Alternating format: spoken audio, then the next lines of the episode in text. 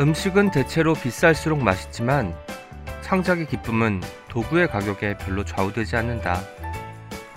대인관계에서 얻는 즐거움과 달리 창작은 개인적이고 독립적인 만족감을 준다. 스포츠와 달리 운동신경이 둔해도 괜찮고 종교처럼 자아를 지우라고 강요하지도 않는다. 온전하고 또렷하게 자신을 드러낸다는 면에서 인간적인 영웅이 되는 길이다. 대단히 평화적이기도 하다. 안녕하세요. 오은의 옹기종기 오은입니다. 장강명 작가님의 책, 책 한번 써봅시다에서 한 구절을 읽어드렸습니다. 먹는 욕구, 활동하는 즐거움, 심지어 종교의 희열과도 다른 창작의 기쁨이란 과연 어떤 것일까요? 글을 써서 나만의 새로운 세계를 만들어내는 일이 얼마나 큰 의미가 있는 걸까요? 과연 누구나 책 쓰기가 가능하다는 말인가? 이런저런 궁금증을 떠올리는 분들이 계실 텐데요. 여기 장강무 작가님의 이야기를 들어보세요. 써야 하는 사람은 써야 한다. 이것이 작가님의 말이거든요. 오늘 책이라웃 오은의 옹기종기에 장강명 작가님이 오셔서 책 쓰기 꿀팁을 대방출해 주실 예정입니다. 마음속에 글쓰기 욕망을 품고 계신 여러분, 귀 기울여 주세요. 예스24가 만드는 책읽아웃은요, 매주 목요일과 금요일 오은의 옹기종기와 김하나의 측면 돌파가 격주로 방송됩니다. 목요일에는 저자를 모시고 진행하는 인터뷰 코너, 금요일에는 책임감을 가지고 어떤 책을 소개하는 어떤 책임과 시작은 책이었으나 끝은 어디로 갈지 모르는 삼천포 책방이 격주로 방송됩니다. 책이라웃에 소개된 도서와 저자 인터뷰는 웹진 채널S를 통해서도 보실 수 있습니다. 궁금하신 분들은 채널S로 찾아와 주세요. 또 리뷰 올리실 때 해시태그 책이라웃 잊지 말아 주세요. 댓글과 다운로드, 좋아요는 아주 큰 힘이 됩니다. 팟빵 구독도 꼭 부탁드릴게요. 그리고 책이라웃에 광고를 하고 싶은 출판사, 영화사, 음반사 분들은 채널S 공식 메일입니다. chyes 골뱅이 yes24.com으로 연락 주세요. Check it out, check it out, check it out, check it out, check it out, check it out, check it out, check. Check it out, check it out, check it out, check it out, check it out, check it out, check it out, check it out, check it out. 지금 제 옆에 사람들을 불편하게 만드는 소설을 쓰고 싶지만 끝에는 주인공과 친구들이 행복해지길 바라는 해피엔딩 애호가이기도 한 최근에 책 한번 써봅시다를 출간한 장강명 작가님 나오셨습니다. 안녕하세요. 안녕하세요. 장강명입니다. 불러주셔서 감사합니다. 저희 오은의 옹기종기 네. 출연하신 게 2년이 훌쩍 넘은 거 기억하세요? 그쵸. 그때 여름이었고, 네. 제가 당선 합격 계급 맞아요. 쓰고 나서. 네. 2018년 했었어요. 여름에 이제 저희가 같이 그때는 또 스튜디오가 좁아가지고 저희가 약간 얼굴이 빨개지면서 홍당무가 된채 네. 녹음했던 맞아요. 기억이 납니다. 네. 그 사이에 2년 반이 흘렀습니다. 물론 올해는 2020년은 코로나 때문에 뭔가 많은 것들이 그 뒤틀리기도 하고 예상치 못한 일들이 벌어지기도 했지만 그 사이에 장강명이 가장 많이 달라진 것이 뭘까요? 그때랑 지금이랑 이제 책이라웃 녹음하러 와가지고 느끼는 게, 제가 그때는 팟캐스트를 진행을 하고 있었고, 지금은 책 이게 뭐라고? 거. 그쵸. 책 이게 뭐라고를 진행하고 있었고, 그때 이제 공동 진행자인 유조님도 스튜디오 밖에 계셨어요. 저희는 이제 더워가지고 막 얼굴 빨개졌는데 밖에서 막 이렇게 약간 좀 이렇게 독립운동가 같은 그런 복장으로 오셨었어요. 그런 기억이 나고 그때 책이라웃이 시작한 지가 얼마 안 돼서 제가 얼핏 듣기로는 이거를 뭐 기한이 얼마 있었는데 반응이 좋으면 계속 하고 뭐 반응이 안 좋으면 어떻게 될지 음. 모르겠다 그랬었는데 2020년이 되니까 책이게 뭐라고는 이제 팟캐스트를 좀 이제 한 발 물러났고 어, 책이라웃은 아주 인기 팟캐스트로 잘 가고 있고 뭐 그런 게 좀 달라졌다면 달라진 점? 네. 인기 그렇네요. 팟캐스트가 될 수 있었던 것은 강명 작가님께서 당시에 나와주셔가지고 그게 반향을 꽤 아, 많이 이게 불러 일으켰다는 얘기를 제가 뒤늦게 들었습니다. 인기 고맙습니다. 팟캐스트가 되신 건 이제 그 탁월한 진행자와 이제 그 프랑스어 엄님을 비롯한 이 제작진들의 노력이 아닐까 네 그렇게 생각합니다. 연말 시상식에 단골 멘트가 나오고 있는 것 같습니다. 음. 책 한번 써봅시다. 라는 책이 나왔어요. 네. 따끈따끈한 책이고, 부제가 예비 작가를 위한 책 쓰기의 모든 것인데, 네, 저는 예비 작가의 폭도 굉장히 넓게 잡으신 게 좋, 좋더라고요. 우리가 네. 보통 예비 작가라고 하면 나 글 한번 써봐야겠어. 그리고 나 글쓰기에 소질 있다는 얘기 많이 들었어. 언젠가는 난 작가가 될 거야 라고 하는 사람들뿐만 아니라 그냥 자신의 삶이나 인생을 기록하고 싶은 사람, 네. 뭐 인생에서 겪었던 일들을 하나하나 채집하고 나만의 방식으로 이야기하고 싶은 사람이 다 담겨 있는 것 같거든요. 네. 저는 사실 부제를 모든 사람을 위한 뭐 음, 글쓰기, 뭐 작법서 뭐 이런 식으로 쓸까 했는데 출판사에서는 좀 그걸 예비 작가로 좀 좁아 좁히고 싶었나 봐요. 그 표지에는 좀 그런 네. 식으로 얘기를 하고 싶었나 봐요. 근데 제가 이 글을 쓸 때에는 어, 모든 사람이 다 예비 작가다 그런 마음으로 썼어요. 11월에 책 한번 써봅시다가 나왔지만 2개월 전이죠. 9월에는 책 이게 뭐라고가 출간되었잖아요. 네. 그때 푸엄님께서 어떤 책임에서 그 책을 소개하시면서 작가님한테 전화를 했는데 전화기를 꺼놓으셨어요. 그때 네. 뭘 하고 계셨는지가 저희가 계속해서 이야기를 나누게 되면서 궁금해하던 부분이었거든요. 어, 아니, 저 요즘 그냥 낮에 전화를 자주 꺼놔요. 아. 자주 꺼놓고, 왜냐하면, 뭐, 알림 메시지도 너무 많이 오고, 뭐, 전화도, 이제 제가 뭐 직장인이 아니니까, 굳이 막 총각을 다툴 정도로 막 남의 전화를 꼭 받아야 되고, 음, 이렇지는 않거든요. 그래서 꺼놓고, 뭐 또 정 급한 사람이면은, 뭐, 문자 메시지 같은 거 보내겠지, 뭐 이런 생각으로, 꺼놓고 뭐 두 시간에 한 번씩 켜가지고 그 사이에 온 음. 메시지 확인하고 메일 확인하고 이러고 있는데 너무 좋습니다. 너무 좋고 약간 좀 족쇄에서 풀린 것 같고 사실 이게 올라가는 게 업데이트되는 게 12월 31일이죠. 네. 이제 제가 2021년 목표는 이제 전화를 끄는 데서 더 나아가서 인터넷도 좀 접속을 안 해보자. 좀 기본 모드를 좀 오프 모드로 하고 있다가 뭐 한 두세 시간에 한 번씩 잠깐만 접속해가지고 딱 필요한 것만 보고 나오자. 이게 저의 음. 목표입니다. 저희는 그 당시 전화를 안 받으셔서 분명히 마감 중이실 것이다. 뭔가 모든 것을 다 좀 뭐 차단하고 집중하는 시간일 것이다라고 예상을 했거든요. 그런데 네. 어쨌든 그 당시에도 어쨌든 뭐 글을 쓰시거나 웹서핑을 하신다거나 글에 도움되는 일을 하고 계셨던 건 분명하겠네요. 어, 요즘 사실 마감이 밀려가지고 그냥 365일 마감 모드입니다. 아. 지금 이 영상과 이 팟캐스트 음성을 들으시는 분 중에서도 아니 저 작가 우리한테 원고 주기로 해놓고 야, 저기 음. 나가가지고 한간 소리 하고 있어 네. 방에 틀어박혀서 글 써야지 사실 편집자님들 좀 계세요 그 마감하니까 또 채널 예스에 네 소설가라는 이상한 직업이라는 네. 칼럼도 연재하고 계시잖아요. 네. 저는 읽을 때 약간 놀라기도 해요. 이렇게 솔직해도 되나? 이런 것까지 다 이야기한단 말이야? 라고 생각이 드는데 아마 그것 때문에 주변에서 조금 걱정하는 분들도 계실 거예요. 너무 많이 이야기하는 거 아니냐? 어떤 반응이 있던가요? 어 저는 굉장히 그거 제가 요즘 쓰는 글 중에 되게 이제 보람차게 쓰는 글이거든요. 음. 되게 뭐랄까 애정을 갖고 쓰는 글이고 반응이 두 종류인데 뭐 예를 들어서 전에 소설가의 피해 의식에 대한 글을 한번 올렸는데 네. 출판계 많은 분들이 너무 이렇게 맞장구를 치시더라고요. 아, 뭐 그런 피해 의식 있는 소설가 있지. 그런 것도 하시고 또 일반 독자분들이 소설가나 아니면 이제 출판업 종사자들의 생활을 되게 모르시는 것도 네. 많은 것 같아요. 작가들이나 편집자들은 다 아는 얘기인데 음. 너무 흔한 얘기인데 잘 모르는 것 같은 거 인쇄 보고 같은 거 이제 뭐 맞아요. 어떤 식으로 온다든가 하는 거 뭐 그런 거 좀 알 그런 거를 재밌어 하시는 독자분들도 계시고 어 그래가지고 굉장히 뿌듯하게 연재를 하고 있습니다. 제 친구 중에서도 제가 책이 한 권 팔릴 때마다 해당 인세가 입금되는 걸로 알고 있는 친구도 있더라고요.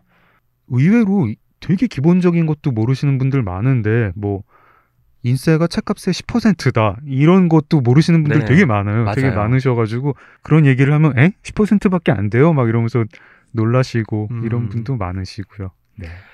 2020년이 끝나고 2021년 이제 맞이하는 상황이잖아요. 네. 인터넷 접속을 좀 줄이겠다 말고 내년에도 여전히 왕성하게 책들도 집필하시고 활동들을 하실 텐데 계획이 하나 더 있다면 어떤 게 있을까요? 책과 관련된.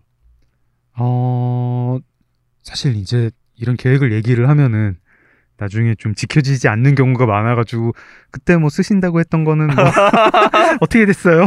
저희가 그런 거 활용하려고 지금 여쭤보는 겁니다. 아, 저 장편 소설 이제 거의 다 마무리가 돼가지고 쓰려고 하고 있고요.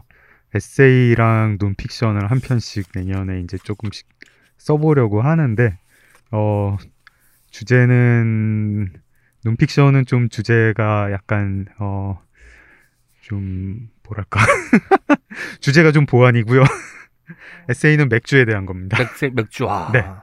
이 책 한번 소프스타에도 맥주 이야기 나오죠. 네. 그런데 프랑스 엄님께서도 그러셨지만 강명 작가님이 책을 많이 쓰시고 뭐 많은 글들을 발표하시는데 겹치는 게 하나도 없고 다 다른 글을 쓰는 게 정말 놀라운 것 같아요. 뭔가 몸 어딘가에 화수분이 있어서 끊임없이 뭔가 동력을 가하면 건져 올려지는 것들이 있는 것 같은데 뭔가 작가라면 예전에 썼던 것을 좀 다시 쓰게 되거나 나도 모르게 자, 자기 참조를 하게 되지 않나요? 어, 어, 고맙습니다. 일단은 고맙고 저도 자기 참조 많이 하는데 어, 아직까지는 조금 뭐 이렇게 써먹을 게 남았나 보죠. 열심히 개발을 하면서 이렇게 발굴을 해보겠습니다. 와.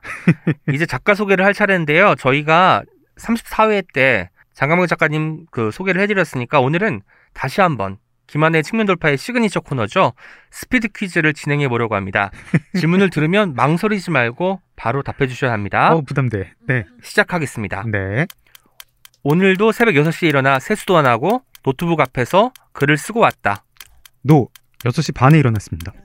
HJ의 판단으로 빼야 했던 글감들을 따로 모아둔 곳이 있다. Yes. 어, 폴더에 따로 모아놓습니다. 그 제가 그 폴더 제목을 무덤이라고 지었습니다. 네. 작가님. 네. 다 끝나면 제가 추후 질문 드릴게요. 왜냐면 스- 이렇게 시간을 좀 버시는 것 같아가지고 어 들켰다. 작가님의 요령 같은데 여기에 네. 또 허투루 저기 넘어갈 수 없으니까요. 아, 네. 나에게 더 잘 맞는다고 느꼈던 일은 1. 학생들을 가르치는 일 2. 팟캐스트를 진행하는 일 아 1, 2 중에 하는 거죠? 네. 2. 솔직히 팟캐스트 책 이게 뭐라고 그만둔 것을 후회한 적이 있다. Yes or no? Yes. 내가 더 좋아하는 사람은 1. 마릴린 맨슨 2. 조지 오웰 2. 지금도 소설가보다는 기자 마인드로 세상을 바라볼 때가 있다. Yes or no? Yes. 작가로서 내가 더 중요하게 생각하는 것은 1. 성실함 2. 날카로움 1. 나와 정말 닮았다고 생각한 표지 일러스트가 실린 책을 하나만 고른다면 1. 책 한번 써봅시다 2. 책 이게 뭐라고 3. 5년 만에 신혼여행 2. 책 이게 뭐라고? 다시 생각해도 어떻게 그걸 썼지 싶어지는 책이 있다. Yes or no? Yes. 10년차 작가 장- 장강명 이제와 쓴 것을 후회하는 책의 내용이 있다. Yes or no? Yes. 나의 밑바닥을 확인하고 마는 때는 1. 퇴고할 때 2. 스쿼트를 할 때 1. 오늘은 오은에게 반말을 할 수 있을 것 같다. Yes or no? No. 내가 더 잊지 못하는 날은 1. 술김에 소설을 쓰면서 소설가가 되겠다고 다짐한 2006년의 어느 날 2. 술김에 지금의 아내가 된 당시 여자친구와 키스를 한 날 2. 책읽아웃은 왠지 앞으로도 승승장구할 것 같다. Yes or no? Yes. 와. 네. 어, 참지선다도 있다 그러지 않았어요? 네, 아까 표지 일러스트. 아, 표지 책 한번 써봅시다. 왔다. 책 이게 뭐라고? 그렇구나. 5년 만에 신혼여행 3개였죠. 네. 팟캐스트 진행하는 일. 이게 더 잘 맞는다고 느꼈어요. 왜냐면 이 책 한번 써봅시다에는 보면 정말 좋은 선생님, 학생들이 좋아하는 그 교사로서의 어떤 상이 보이거든요. 어, 고맙습니다. 그런데 본인은 팟캐스트가 더 잘 맞는다라고 하셨습니다. 어, 왜냐하면은 뭐 시인님도 학생들 가르치셨죠. 가르치시죠. 네. 저는 이제 가르칠 때 뭐 굉장히 좋기는 했는데 약간 아, 내가 모르는 얘기를 질문을 받거나 모르는 얘기를 하게 될 때가 있더라고요. 음. 그런 때도 있고 또 이제 그 학생들한테 정말 도움이 되는 건가? 뭐 싶은 그런 때도 있었고 학생들은 학생들대로 저도 이제 20대 초반인 젊은이들을 만나는 게 굉장히 이제 뭐 불안해하고 뭐 이렇게 자기 진로라든가 단순히 이제 글쓰기를 넘어서 음. 이런 것들도 궁금해 하는데 뭔가 좀 아 이게 뭐 다른 사람은 뭐 답을 더 잘해줬다 뭐 정답이 있다 그런 거가 아니라 제가 이제 그 학생들의 요구에 막 다 부응을 못하겠는 그런 마음이 좀 들었어요. 그래서 근데 팟캐스트 진행할 때는 그거보다는 조금 더 이제 그 일을 좀 장악을 한달까? 이건 음. 내가 할 수 있는 일을 한다 이런 느낌이었고요. 아, 그래서 팟캐스트 할 때가 조금 더 편했습니다. 그런데 또 후회한 적이 있다고 하셨어요. 아마도 제가 알기로는 당시에 강명 작가님께서 지필 활동 때문에 책 이게 뭐라고 하차를 하신 걸로 알고 있거든요. 그런데 후회한 적이 또 있다고. 아, 예, 그만둔 거 후회한 적 있죠. 언제 있을까요? 어, 그게 뭐 딱히 이제 그뭐 언제 후회했다, 언제 후회했다 이런 것도 아니고 뭐 다시 할 수 있으면 뭐 다시 하겠다 이런 게 아니라 그냥 그만두게 된 다음에 그만둔 다음에 좀 생각이 나더라고요. 아, 음. 그때 재밌었는데 아하. 뭐 이런 거랑 그런 일을 또 하면 좋겠다 이런 생각이 났는데 또 비슷한 제안을 그 다음에 받기도 했는데 또 결국은 이제 아 내가 책 이게 뭐라고도 그만뒀는데 뭘 또 음. 이러면서 거절을 하게 되기도 하고 계속 그런 상태로 이제 늙을 때까지 좋은 추억일 것 같아요. 네. 소설가가 아니라 기자 마인드로 세상을 바라볼 때가 있다. Yes를 하셨어요. 네. 소설가 마인드와 기자 마인드의 차이점 좀 알려주시고요. 언제 기자 마인드로 세상을 보는지도 알- 같이 알려주시면 좋을 것 같습니다. 음 글쎄 뭐 제가 이제 몸으로는 아는데 말로 설명하려니까 조금 그런데요. 약간 이거를 좀 파고들고 싶다. 이 여기를 좀 취재를 하면 뭐가 나올 것 같다. 이런 생각이 들 때도 있고 뭐 저 사람 하는 말이 분명히 저 말 외에 어떤 진위가 다를 것이다. 음, 뭐 이런 생각을 할 때도 있고요. 그리고 어떤 어떤 현상 같은 걸 봤을 때 이제 그거를 어 뭐 지금도 이제 저 논픽션 쓰려고 하니까요. 이게 논픽션으로 좀 좋은 소재가 될 것 같다. 음. 뭐 그런 생각들, 뭐 그런 식입니다. 저도 책 한번 써보, 써봅 시다를 읽고 나서 그 네. 글쓰기 능력이라는 게 어쨌든 체득인 것 같더라고요. 몸이 이제 받아들이는 거고 감각을 키우는 거지 머리로 뭐 어떻게 싸매고 다 한다고 하지만 어쨌든 내가 그 상태를 만드는 게 정말 중요하겠다는 생각을 했거든요. 네. 그 질문하고 연결되는 것 같고요. 작가로서 날카로움보다는 성실함을 네. 강조하셨습니다. 여긴 좀 예상한 답변이긴 한데 부원을 하시자면 어, 날카로움도 성실함으로 이룰 수 있습니다. 아 성실해지면은 날카로움도 저절로 따라온다고 생각해요. 자기가 날카로운 걸 추구하는 사람은. 음, 네. 저도 앞으로 써먹어야 될 말이 하나 늘었습니다. 책 이게 뭐라고 해서 웃는 얼굴 캐리커처가 있었잖아요. 그게 가장 닮은 것 같다고 느끼시나요? 어, 그 책 이게 뭐라고 표지 캐리커처가 네. 어, 정말 그 거울을 보는 것 같아요. 아. 그때마다 야 정말 똑같이 생겼다. 너무 사람 좋게 나왔죠. 귀엽고 정말 사랑스러운 캐리커처라는 생각이 들어요. 아, 좀 사랑스럽고 귀엽게 생겼다는 의미인가요? 음. 어떻게 그걸 썼지 싶어지는 책. 첫 번째 책일까요? 아, 저는 댓글 부대가 댓글 좀 부대. 그런 느낌이었는데 그거를 쓸 때 제가 좀 약간 마음도 아프기도 했고 약간 아우 한 그거 쓰는데 한 두어 달 더 걸렸으면 진짜 좀 어디 좀 좀 병이 났겠다 음. 싶은 그런 막 되게 독한 기운을 이제 끌어올려가지고 쓴 거거든요.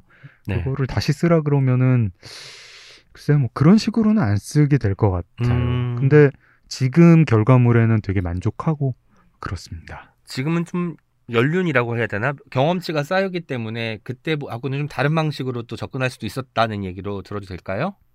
그쵸. 약간 뭐 이제 나이 들면서 좀 물러지기도 하고 네. 그런데 저는 그때 도끼도 좀 좋아했어요. 음. 그리고 지금 뭐 도끼가 빠졌냐 하면은 완전히 빠지진 않고 어딘가에 있는 것 같고 또 어떤 작업을 할 때 막 모아가지고 음. 해보고 싶기도 하고 그렇습니다. 밑바닥을 확인하고 마는 때가 퇴고할 때였어요. 스쿼트 할 때와 고민을 좀 많이 하신 것 같은데 네.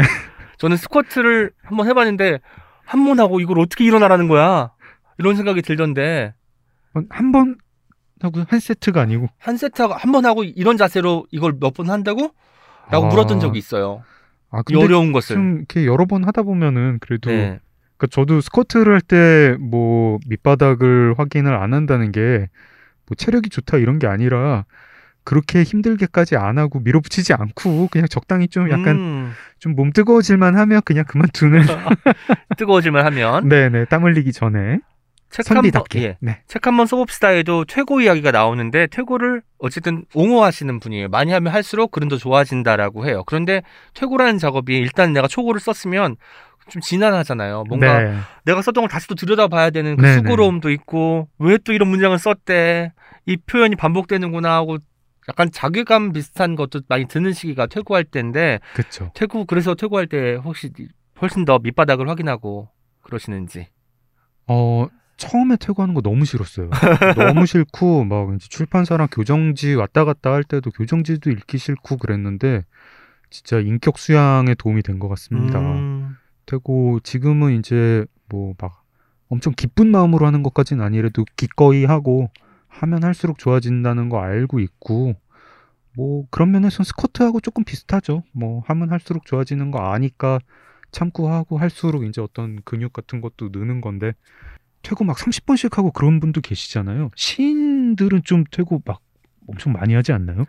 저는 퇴고를 많이 하는 시인은 아니어서 이걸 보고 아 나도 좀 더 많이 해야겠다 이런 생각이 들었어요. 왜냐면 전 사실 네. 제가 그 시집에 싣게 되는 시는 네. 초고가 빨리 나온 시가 많더라고요. 어, 그러니까 뭐 소설은 어쨌든 한 자리에서 다 쓸 수는 없지만 시는 가능하잖아요. 네. 그런데 오늘 조금 썼다가 며칠 있다 좀 더 쓰고 해서 이걸 연결해 보면은 뭔가 패치워크처럼 자기적인 느낌이 드는 거예요. 그때 어. 오은과 지금의 오은이 좀 다른 어떤 상태이기 때문에 시적 분위기랄까 이런 거 연결이 좀 어- 엉성하게 되더라고요. 그래서 저 같은 경우는 초고가 빨리 나오는 시들이 살아남는 경우가 많이 있거든요.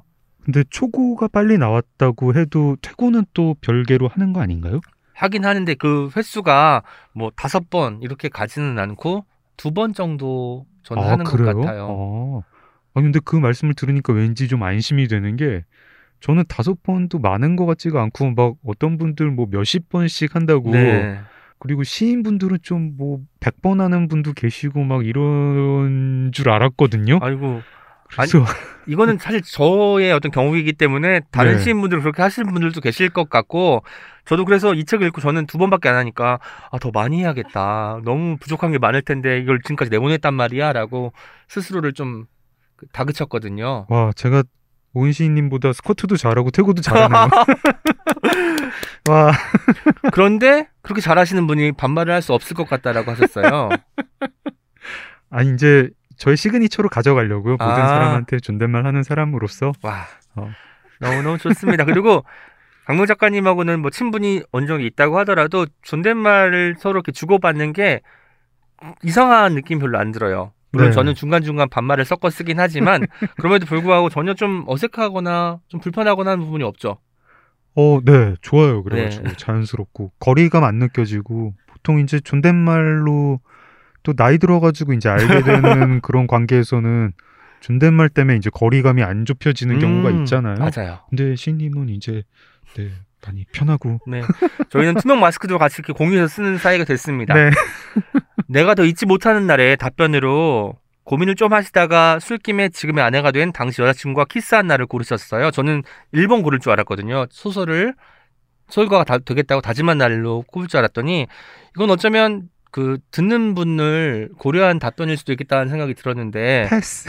패스네 여기까지 하겠습니다였죠? 아니 근데 제가 아내랑 술김에 키스한 날은 기억을 하거든요. 날짜를. 아하 근데 소설을 쓴 날은 연도는 기억을 하는데 날짜까지는 기억을 못 해요. 2006년에 어느 날로 되어 네, 있어요. 2006년의 어느 날이고 뭐 그걸 막 기념하는 날이 아니잖아요. 음. 근데 저희는 키스한 날부터 사귀었기 때문에 아 기념할 수밖에 없고 어 그거 까먹으면 큰일 납니다. 2006년에 어느 날 소설 쓰기로 다짐하고 데뷔를 언제 하셨죠, 정확히? 2011년에 했죠. 그러면 5년, 5년 만에. 아, 네. 그래도 이전까지는 그냥 막연하게 소설가가 되겠다라는 마음만 좀 있었고 한 번도 뭔가 긴 글을 완성해 본 적은 없는 상황이었나요? 아 있기는 있었어요. 그때 말했던 그, 그 작품. 우리 모두에게 네, 경악을 금치 못하게 했던 바로 그 작품. 클뭐 저기 클론? 뭐그 있는데 클론 프로젝트라고 있습니다, 여러분. 아, 우리 너, 거리감이 너무 없어진 것 같아요. 아 있는데 하여튼 그 길이로 쓴 건 있었고 그리고 음. 제가 이제 대학교 졸업할 때 즈음에 아, 난 소설가로서 재능이 없나 보다 음. 그런 생각을 하고 좀 나중에 경험을 많이 쌓으면 뭐한 50살, 60살 되면 그때 써야지 이런 생각을 하고 접었었어요. 그러다가 2006년부터 이제 다시 쓰기 시작했고 네. 그때 이제 처음 쓴 소설은 지금도 어딘가에 이제 재본된 상태로 남아 있고요. 그리고 두 번째 쓴 소설이 표백이었고 네. 그렇습니다. 늘 표백부터 쓰시더라고요. 네.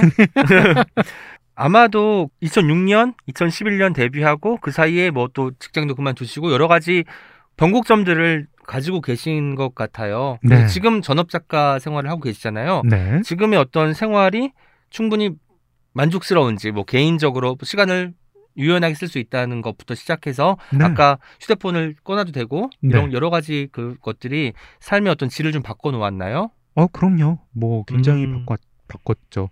그리고 사소한 거는 뭐 이루 말할 수가 없고 네. 뭐 상사를 안 본다든가 뭐 출퇴근 스트레스가 없다든가 음, 뭐제 시간 제가 관리한다 뭐 이런 건 이루 말할 수도 없고 그런 느낌이에요. 이제 직장을 다닐 때에는 그 일을 제가 좋아했지만 어떤 일에 따라서 이제 회사가 요구하는 게 있고 네.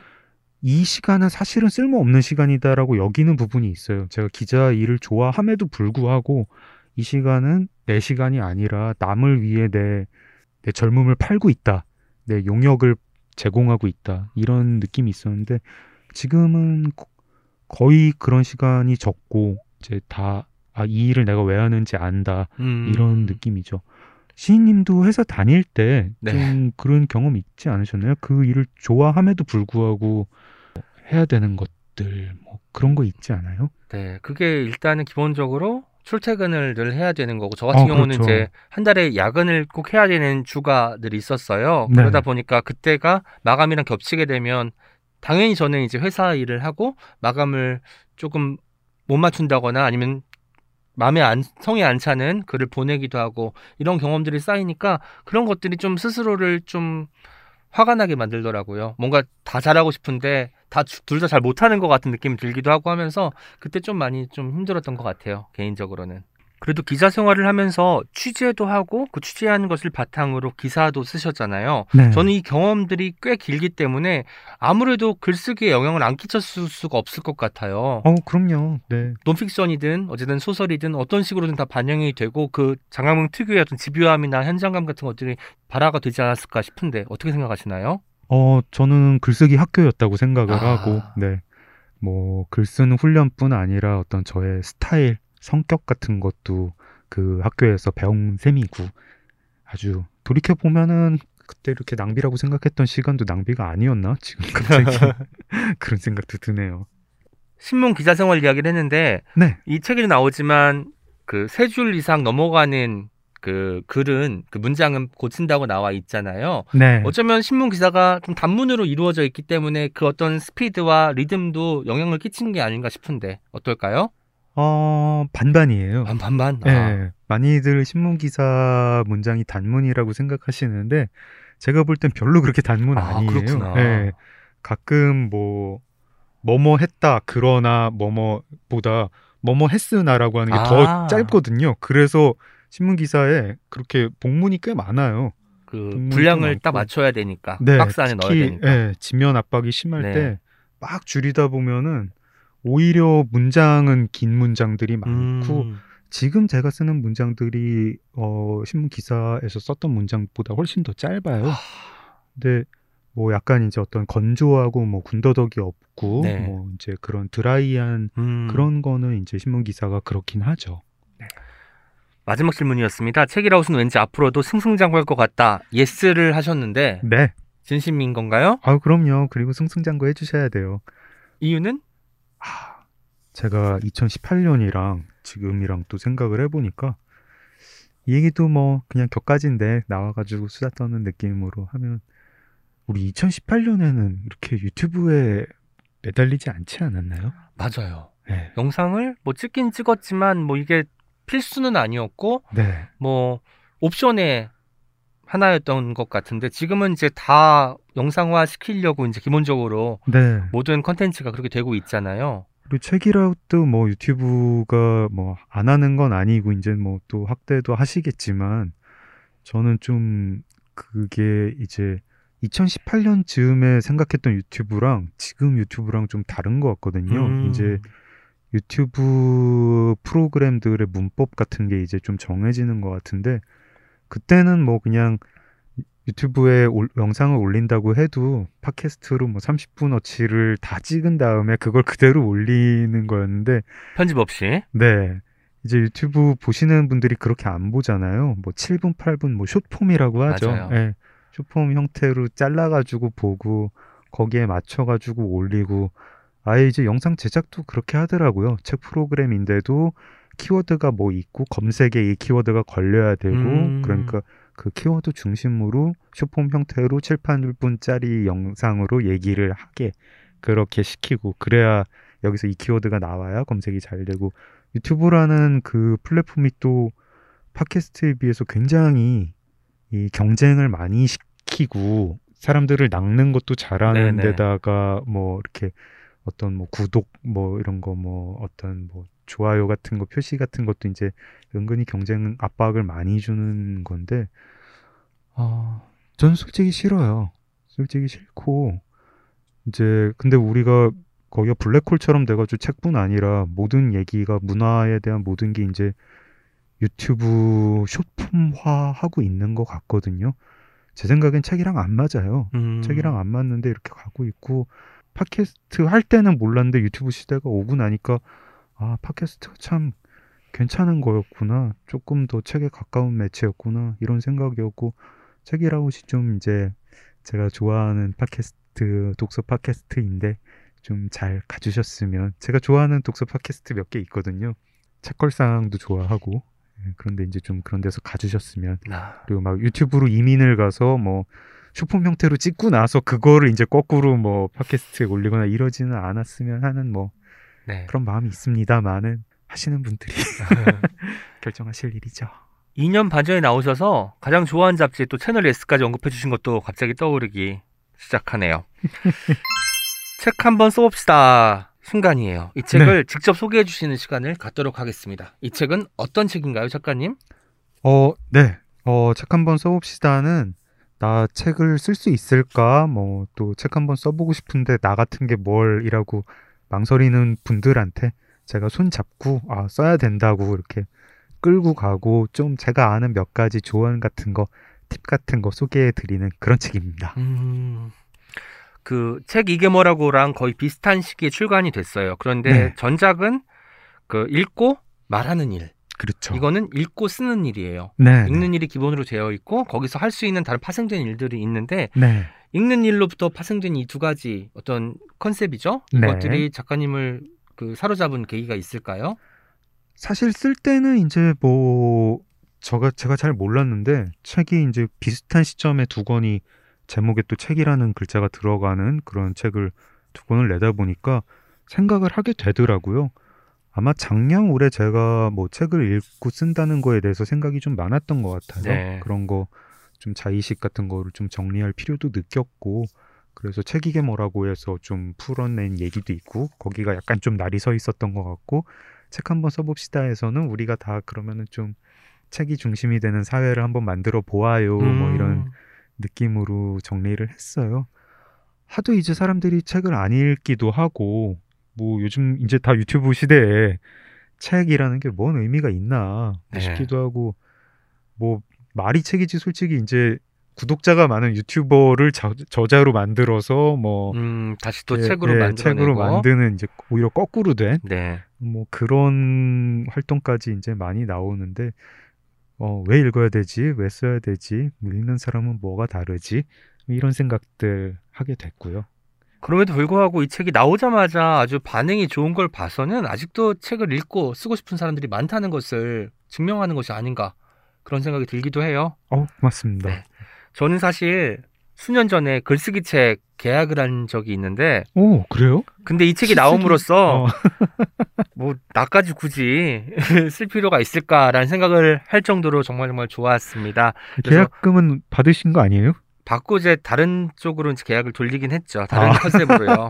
그런데 이제 이 책 앞에 그 뭔가 그 써야 하는 사람은 써야 합니다라는 네. 글귀가 맨 처음에 써 있어요. 써야 하는 사람, 써야 하는 사람이 누구일까요? 이건 개인이 그냥 스스로 판단하는 것일까요? 어, 제가 그냥 딱 구체적으로 여기서 한번 말씀을 드려보면 아, 나 책 한번 써보고 싶다. 죽기 전에 책 한번 내보고 싶다. 이 생각을 한 지 1년이 넘었으면 써야 하는 사람입니다. 음. 기본적으로 이걸 생각하면 늘 그 퇴임을 앞둔 선생님이나 네. 그리고 그 고위 공무원이나 그쵸. 이런 분들이 책을 꼭 갖고 싶어 하시는 것 같은데 네, 네. 그런 분들을 포함한 모든 분들을 지칭하는 것이라고 볼 수 있겠네요. 제가 사실 어디 강연 같은 데 가거나 뭐 기관 같은 데 가서 기관장이나 뭐 이런 분들 만나면 또는 뭐 아버지 친구, 어머니 친구분들 만나면 그 말씀 많이 하세요. 나도 이제 뭐 책 한권 음. 써보고 싶었는데 뭐 점점점 뭐 장작가는 참 좋겠어요. 뭐 이런 건데 어 그분들이 뭐 퇴임할 시점에 이르러 가지고 그 마음을 가지신 건 아닌 것 같고 젊었을 때부터 계속 그 마음을 갖고 아. 계시더라고요. 이제는 정말 내야겠다라고 이제 생각을 하고 그제야 이제 마지막 그 고비를 그 당기는 것이라고 볼 수 있겠네요. 솔직히 어 뭐 마지막 고비도 아니고 그냥 이 방송 들으시는 분들 중에서도 많으실 거고 네. 20대, 30대, 40대 다 많으실 거예요. 제가 신문사에 있을 때 표백을 냈거든요. 네. 표백을 냈더니 뭐 그렇게 후배들한테 메시지가 사내 메시지가 많이 와요. 많이 오는 게 이제 제가 당선 소식이 나니까 네. 한, 한, 그런 한 달 정도 그런 메시지를 몇 개를 받았는지 모르겠는데 다 맨날 뭐, 아, 뭐 선배 너무 축하드려요. 뭐 어쩌고 저쩌고 하다가 혹시 뭐 시간 되세요? 뭐 이러, 이러지 음. 괜히 뭐 찾아와 가지고 뭐 커피 마시면서 뭐 약간 뭐 다른 선배 흉 보고 막 이러고 하다가 한 30분 정도 쓸모없는 얘기하다가 갈 때쯤 돼 가지고 막 머리 긁으면서 아, 선배 저도 사실은 책을 한번 써보고 싶은데 어떻게 하면 돼요? 음. 뭐 이런 거 물어보고 하도 메시지가 많이 와가지고 나중에는 이제 누가 아 선배 뭐 시간 되세요라고 이렇게 물어보면 제가 그냥 왜 너 책 쓰게? 아, 뭐 이러고. 먼저 이제 넘겨 네. 짚어서? 제가 그때 보니까 뭐 신문 기자니까 아마 좀 그런 글 쓰는 거 좋아하는 사람이 네. 좀 많겠죠? 많겠어서 제가 다른 선배한테 아 우리 회사 다니는 후배들 중에 한 4분의 1은 책을 쓰고 싶어 하는 것 같다 이렇게 얘기를 했더니 그 선배가 웃는 거예요. 웃으면서 야 4분의 1밖에 안 될 것 같아 이러는데 그렇죠. 아마 저보다 연배가 높은 선배들은 저한테 창피해서 얘기를 못했던. 것이고 후배들 중에서도 그냥 용기를 또 끌어모아서 끌어 모은 애들 중에서도 그 후배들 중에서도 이제 겨우 갈 때쯤에나 머리 긁으면서 음. 이렇게 얘기를 하고 우리 참 이상한 사회인 게 책 쓰고 싶다 이 말을 되게 부끄러워해요. 되게 못하고 음. 그래서 퇴임 직전에만 겨우 하는 거 아닌가 아. 그런 생각입니다.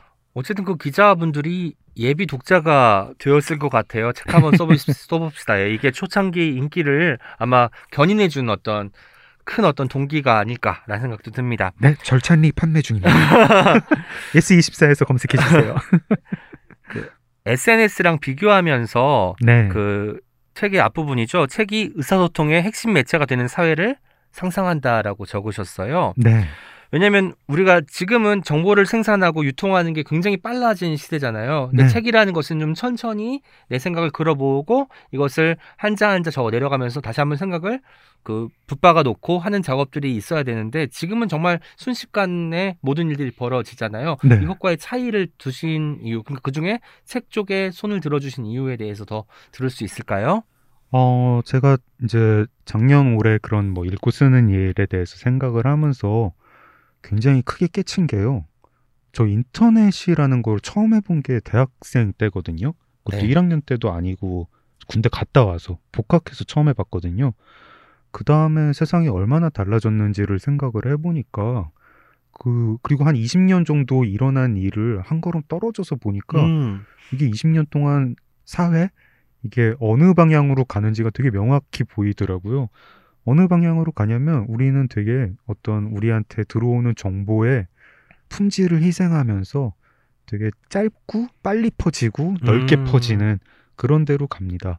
그러니까 제가 어 제가 인터넷 이전에 생각을 해보면 사람들이 신문 같은 거 되게 꼬박꼬박 읽고 스크랩도 하고 스크랩도 하고 이랬는데 그 다음에 이제 인터넷으로 신문 읽게 되니까 그러지 않고 그냥 점점 이제 뭐 그 신문 뉴스 주기도 짧아지고요 음. 하루에 몇 번씩 올라오고 그러다가 스마트폰 생기니까 스마트폰으로 글자 빽빽한 기사를 못 보잖아요 그렇죠. 그러니까 기사가 줄어들어요 글자 아. 양이 카드 뉴스 뭐 이런 게 나와가지고 그림책이잖아요 카드 뉴스 그렇죠. 기본적으로 그림책에 글자 몇 글자 안 들어가고 SNS 소셜 미디어 회사들이 그걸 잘 알아요. 그러니까 사람들을 더 중독적으로 이 플랫폼에 오래 머무르게 하려면 글자 수를 줄여야 됩니다. 음, 글자 수를 줄인 정보일수록 더 멀리 더 빨리 잘 퍼진다. 그래서 트위터와 글자 수를 제한하는 거고 인스타그램이 글자보다 사진에 더 신경을 쓰게 하는 거고요. 이제 네이버나 다음 같은 데서는 이긴 기사 보면은 밑에 댓글로 뭐 누가 요약 좀 이러고 달지 않습니까? 음, 맞아요. 네, 그래서 한 몇 년 전부터 인공지능이 요약 서비스가 있어요.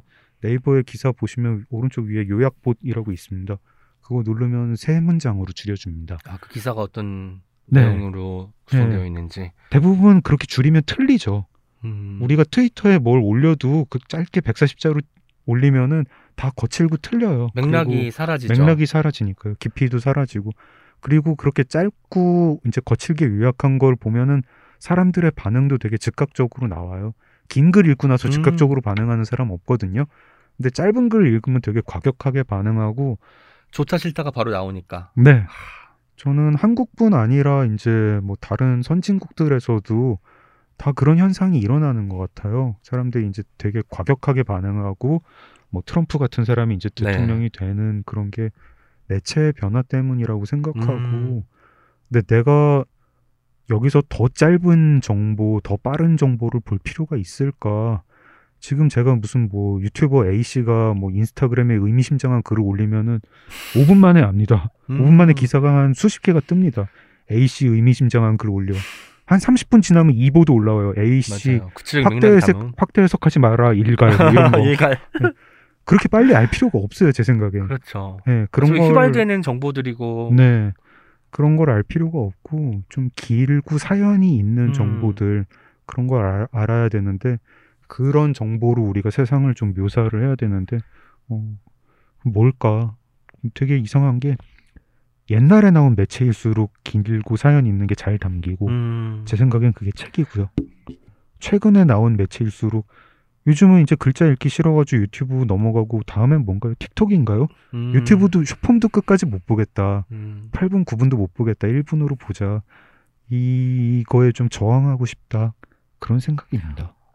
이런 생각이 들어요. 카드 뉴스 이야기를 하시니까 네. 이게 떠오르는데 이제 사람들이 텍스트보다는 이미지에 반응하게 되었잖아요. 네. 카드 뉴스는 사실 이미지예요. 그렇죠. 이미지 위에 글자가 입혀진 거잖아요. 네. 그렇기 때문에 이미지니까 그래도 그 텍스트는 눈에 들어오는 거예요. 네. 그러다가 사람들이 이미지도 조금 필요하니까 동영상으로 간 것 같고 이것도 1시간짜리는 못 보고 7, 8분. 요즘은 드라마도 요약해서 네, 네. 7, 8분으로 요약해서 그렇게 영상으로 올리는 것이 인기가 많다고 해요.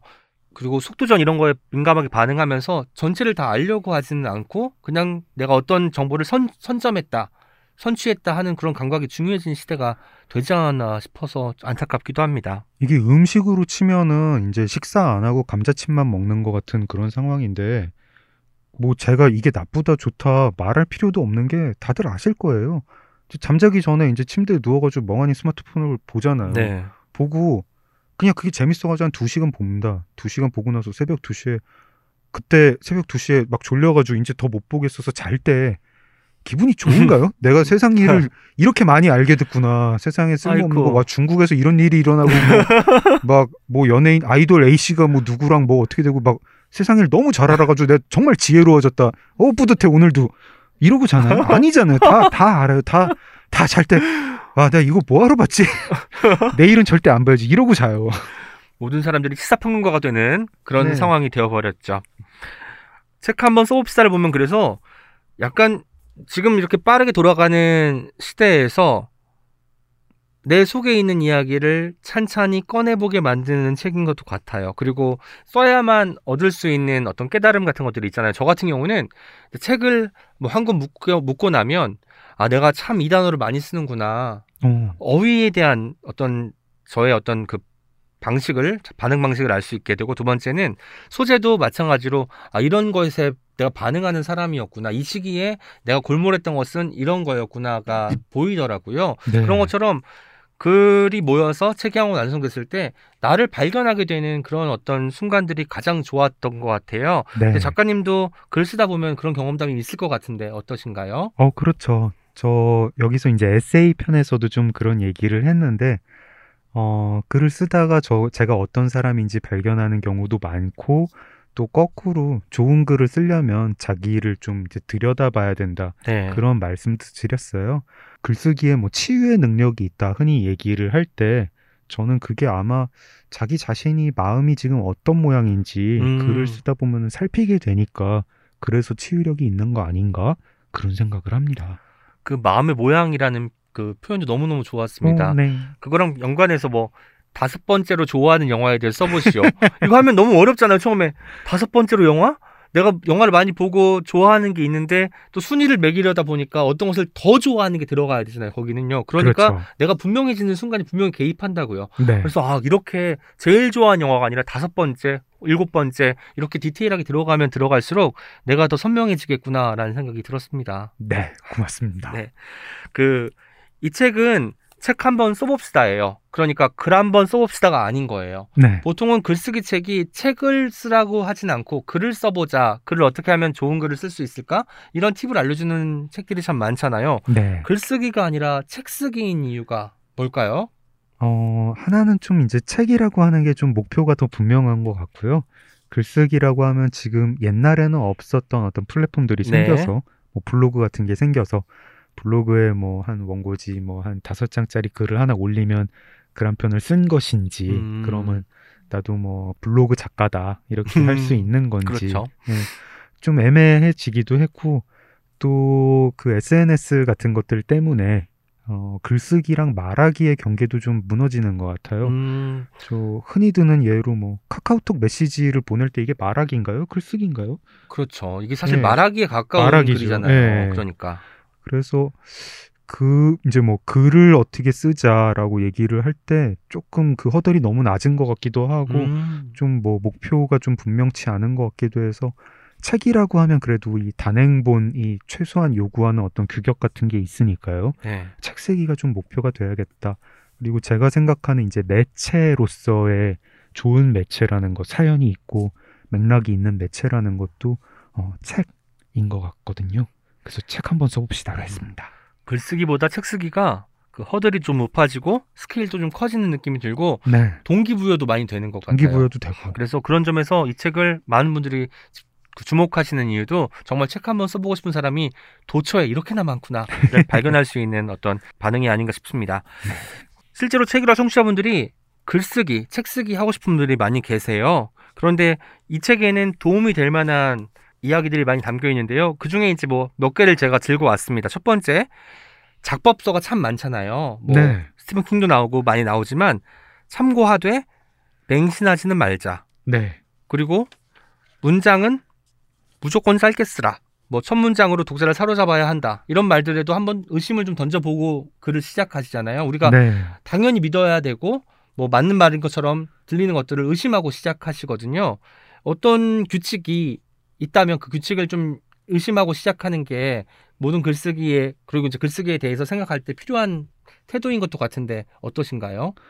어, 제가 이제 책 한번 써봅시다를 쓰면서 이제 거기 조언을 담을 때 제일 생각을 한 게 실제로 저한테 와서 물어보시는 분들이 되게 많았거든요. 뭐 이제 책을 쓰려는 분들이 실제로 이제 어려움을 겪으실 때 어디가 어려움을 겪는지 또 제가 이제 가르친 젊은 학생들의 네. 사례도 있고 해서 보는데 제가 이제 그런 걸 상담을 하면서 느낀 게 사람들이 작법서를 너무 맹신하는 음, 분들이 많아요. 많고 특히 이제 작법서 중에 뭐 문장 무조건 짧게 써라 뭐 첫 문장으로 사로잡아라 뭐 이런 음. 얘기하는 작법서 많은데 그렇게 맹신할 것 같지는 않더라고요. 일단 이게 무슨 과학의 단계도 아니고 뭐 다들 작법서 저자라는 게 저 포함해서 그냥 자기 경험 얘기하는 아마추어들입니다. 음, 그러니까 이 아마추어라는 게 프로 작가가 아니다 이런 얘기가 아니라 뭐 예를 들어가지고 뭐 예비 작가 100명한테 50명한테는 첫 문장으로 사로잡으라라고 얘기를 하고 50명한테는 사로잡을 필요 없다 이렇게 얘기를 했더니 뭐 그 다음에 뭐 이렇게 추적 연구 조사를 했더니 뭐첫 문장으로 사로잡으라는 조언을 들은 사람이 나중에 글을 잘 쓰더라 아, 이런 조사해본 사람이 아무도 없어요. 그렇죠. 예, 아무도 없고 연금술 같은 단계인 것 같아요. 음, 우리가 이제 스포츠만 해도 과학적으로 뭐 근육 사용하는 법, 뭐 영양소 분해하는 법 이런 거 막 연구해가지고 뭐 추적 조사해서 그런 결과가 나온 건데 세상 모든 작법서에 있는 내용들이 다 그단 그 수준입니다. 그냥 내가 해봤더니 나한텐 이게 맞아라는 거를 남한테도 그냥 일반화해서 강조하는 거고 그리고 어떤 부분 어떤 작법서 같은 거는 제가 볼 때 애초에 잘못됐어요. 뭐 독자를 사로잡는 뭐 플롯 16가지 뭐 이런 것들 있잖아요. 그거를 보고 글을 쓰면 쓸 수가 없어요. 그거는 어 16가지를 써보면서 만든 게 아니라 이미 써진 책을 음. 가지고 분, 이렇게 분해를 한 거지. 그러, 그걸 보고 작법 소설을 쓸 수는 없어요. 이런 식들의 좀 잘못된 얘기들. 뭐 말은 맞지만 또 잘못된 거. 첫 문장으로 사로잡으라는 조언을 너무 강조하면 첫 문장을 못 쓰게 됩니다. 뭐 이런 것들. 그 작법서만 쓴 작가가 있잖아요. 그래서 다른 어떤 소설이나 뭐 에세이나 이런 거 쓴 게 아니라 작법서만 있는 거야. 이 사람은 뭐 이런 방식은 알려줘도 실제로 그걸 통해서 어떤 글을 쓰지도 않은 채 그렇게 설득을 하는 것도 좀 웃기다는 생각이 들기도 했어요. 그런 분들이 꽤 많잖아요. 근데 네. 유일하게 책을 한 권 냈는데 그게 작법서인 분들 막 이런 분들도 많이 많으시고 좀- 좀 약간 뭐 꼭 우리나라만 그런 게 아니고 뭐 해외에서 네. 들어온 이제 번역된 작법서들도 보면 음. 그 사람 대표적인 그 작법서예요. 막 이런 경우들. 근데 첫 문장은 제일 쓰기 어려운 것 같아요. 저 같은 경우는 시 쓸 때 첫 문장이 제일 어렵더라고요. 물론 이제 첫 문장을 맨 처음에 써야 되기 때문에 발동을 걸리는 순간이어서 그런지도 모르겠고 하지만 네. 늘 제일 어려운 걸 따지고 보면 뭔가 처음 씨앗 같은 거잖아요. 너 이렇게 출발할 거야. 라고 어디에 심는 어떤 과정인데 이게 제일 오래 걸리는 것 같아서 제일 어려운 것도 같고 그러다 보니까 더 심혈을 기울이기 때문에 아무래도 거기 첫 문장에 갖는 어떤 여러 가지 그 애증 같은 것이 녹아 들어가서 이런 말이 나오지 않았나 싶기도 하고요. 저는 좀 이런 말씀을 드리고 싶은데 첫 문장 중요하냐 물어보시면 중요하죠.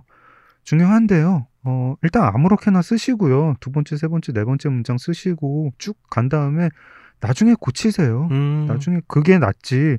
첫 문장부터 내가 그럼 되게 사로잡을 명문으로 쓰겠어. 뭐 이렇게 하실 필요가 없고 그 다음에 또 이제 약간 좀 삐딱하게 보면 우리가 되게 유명하다고 좋다고 하는 첫 문장들 정말 좋은지 잘 모르겠어요. 그게 소설이 유명하니까 첫 문장이 유명해진 거지. 음, 첫 문장이 좋아가지고 소설이 유명해진 것 같지는 않거든요. 뭐 음. 안나 까렌이나 첫 문장이 아 그렇게 뭐 엄청난 문장인가 뭐 그 남들이 다 유명하다고 하니까 유명한 거 아닌가 뭐 이런 생각도 들고요. 필사도 요새 네. 각광받는 뭐 취미이기도 하고 글쓰기 훈련의 도구라고 또 각광받기도 하는데 네. 이 필사도 그렇게 호의적이지 않았어요. 필사에 대해서도 묻지, 묻지도 따지지도 않는 필사도 반대한다 라고 밝히셨는데요. 필사가 실제로 글쓰기에 도움이 된다는 말도 있거든요. 여기에 대해서 한마디 해주시죠. 아 네. 어, 도움 됩니다. 도움 되고 저도 해요. 네. 저도 하고 지금도 하고 있습니다. 음. 지금도 하고 있는데 제가 이제 좀 얘기를 하고 싶은 거는 어, 흔히 필사하시는 분들이 약간 그 필사의 모범으로 정해진 무슨 경전 같은 책들이 있어가지고 네. 다들 그걸 필사를 하세요. 아, 다들 그걸 필사를 하시는데 본인이 어떤 글을 쓰고 싶은지 글도 장르가 다르니까요. 그거를 파악을 해서 거기에 맞는 내가 쓰고 싶은 글의 모범이 되는 그런 글을 필사를 해야지 안 맞는 걸 필사라는 거는 마치 이런 느낌이에요. 뭐 농구 선수가 받아야 할 훈련이 있고 네. 역도 선수가 받아야 할 훈련이 있고 뭐 양궁 선수가 받아야 할 훈련이 있고 다 다를 거거든요. 그렇죠. 소설가한테는 스쿼트가 필요하고요.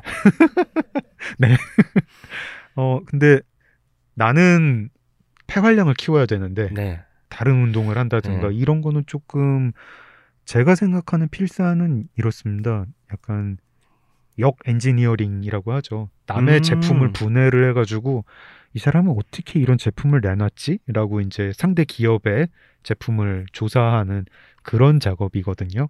근데 내가 관심이 없는 글, 나는 이런 글을 쓸 생각은 별로 없는데 남들이 다 뭐 이 사람 문장 좋다고 하니까 나도 필사해 본다. 음, 이거는 별 도움 안 되는 것 같아요. 목표가 분명하지 않은 필사에 대해서 이제 네. 일갈하신 셈이 되었네요.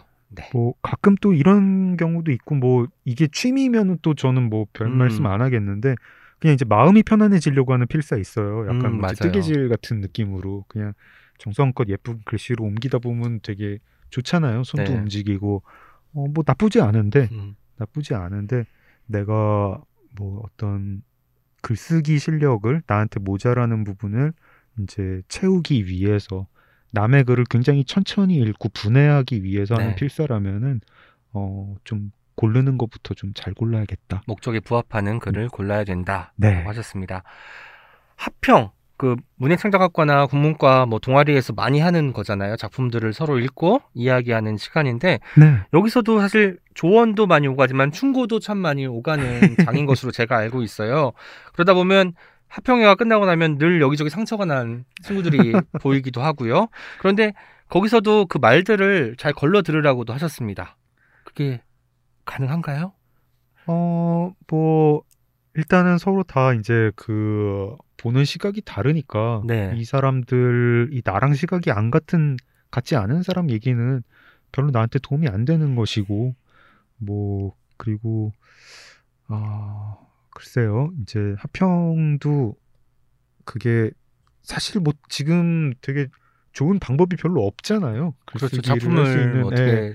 작품에 내 실력을 키울 수 평하는? 있는 예, 좋은 방법이 없어서 하평이라는 수단이 인기인데 뭐 기본적으로 또 장편 소설 쓰려는 분들한테는 큰 도움이 안 되는 것 같아요. 음. 틀 자체가 이제 돌아가면서 서로 작품을 봐줘야 되고 완결된 걸로 이제 해야 되는데 보통 장편 합평이 드물기도 한데 하시는 분들 보면은 서로 쓴 거 가지고 그때까지 쓴 분량 가지고 음. 연 마치 연재하는 느낌으로 다음에 어디까지 쓰기로 하고 또 네네 뭐 약속하고 헤어지죠. 하고 그러면은 이게 연재 같은 느낌이 되는 건데 그것도 뭐 좋은지 좀 잘 모르겠고요. 합평을 하다 마음을 다친 사람도 많이 봤고 그리고 이제 오히려 내가 뭘 써야 될지 분명해지는 사람도 봤는데 네. 후자의 분들이 많이 계셨으면 좋겠습니다. 네. 영감에 대한 질문도 하나 드리고 싶어요. 사실 저는 사실 영감이란 허황된 그 개념 같은 것이라고 생각을 했는데 이 책을 읽고 나서는 아 영감이 있구나. 하지만 영감이라는 것이 거창한 것이 아니라 일상적인 수준이구나라는 것이 느껴졌어요. 네. 작가님에게 뭐 영감 언제 받으세요? 많이 질문하면 어떻게 답한다고 하셨죠? 책에서? 수시로 받는다고. 수시로 받고 일종의 저는 그래서 영감이란 말보다 저는 자극이란 말을 좋아해요. 네. 어 자극. 네. 영감은 뭔가 거창한 것 같고 이게 영어로 inspiration인데 뭔가 갑자기 어떤 것이 현현하고 나타남이 있고 음. 내가 거기에서 뭔가 깨달음이 있어가지고 뭔가 그걸 내가 흡수해서 나의 언어로 끄집어내야 된다라는 강박이 생기는 단어가 영감이거든요 저한테는 음, 그래서 네. 자극이란 말로 저는 늘 바꿔 쓰는데 이 책을 읽고 나서는 영감이란 단어가 멀리 있다가 좀 가까워지게 되었다라는 생각을 하게 됐어요.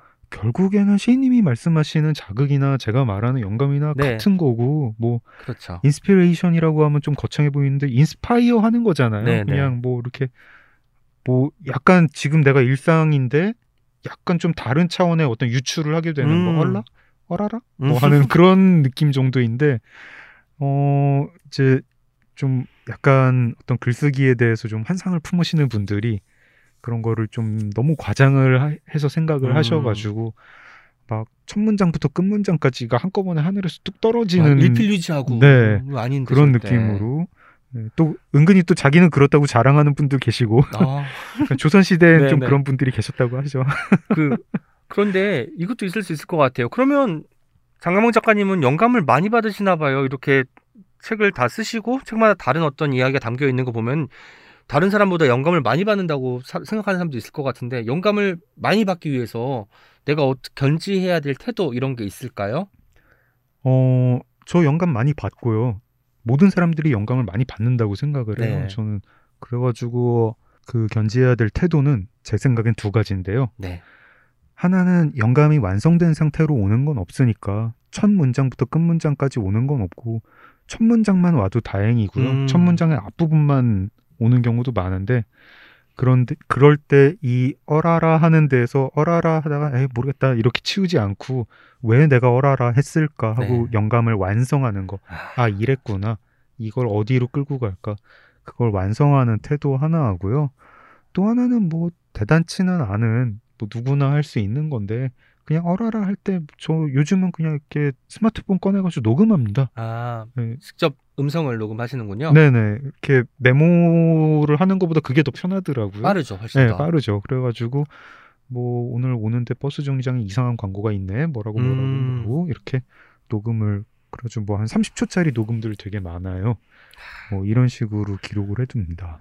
그 기록이 중요한 것 같아요. 우리가 늘 어떤 자극들, 영감들을 받고 있는데 이것을 어떻게든 남기려는 사람, 네. 어떻게든 장당한 블록처럼 쌓아놓고 나중에 이것을 하나의 어떤 그 건축물로 완성하는 사람과 그렇지 않은 사람이 있다면 전자의 태도를 가진 사람이 훨씬 더 글을 쓸 가능성이 높아지는 거라고 볼 수 있겠네요. 네.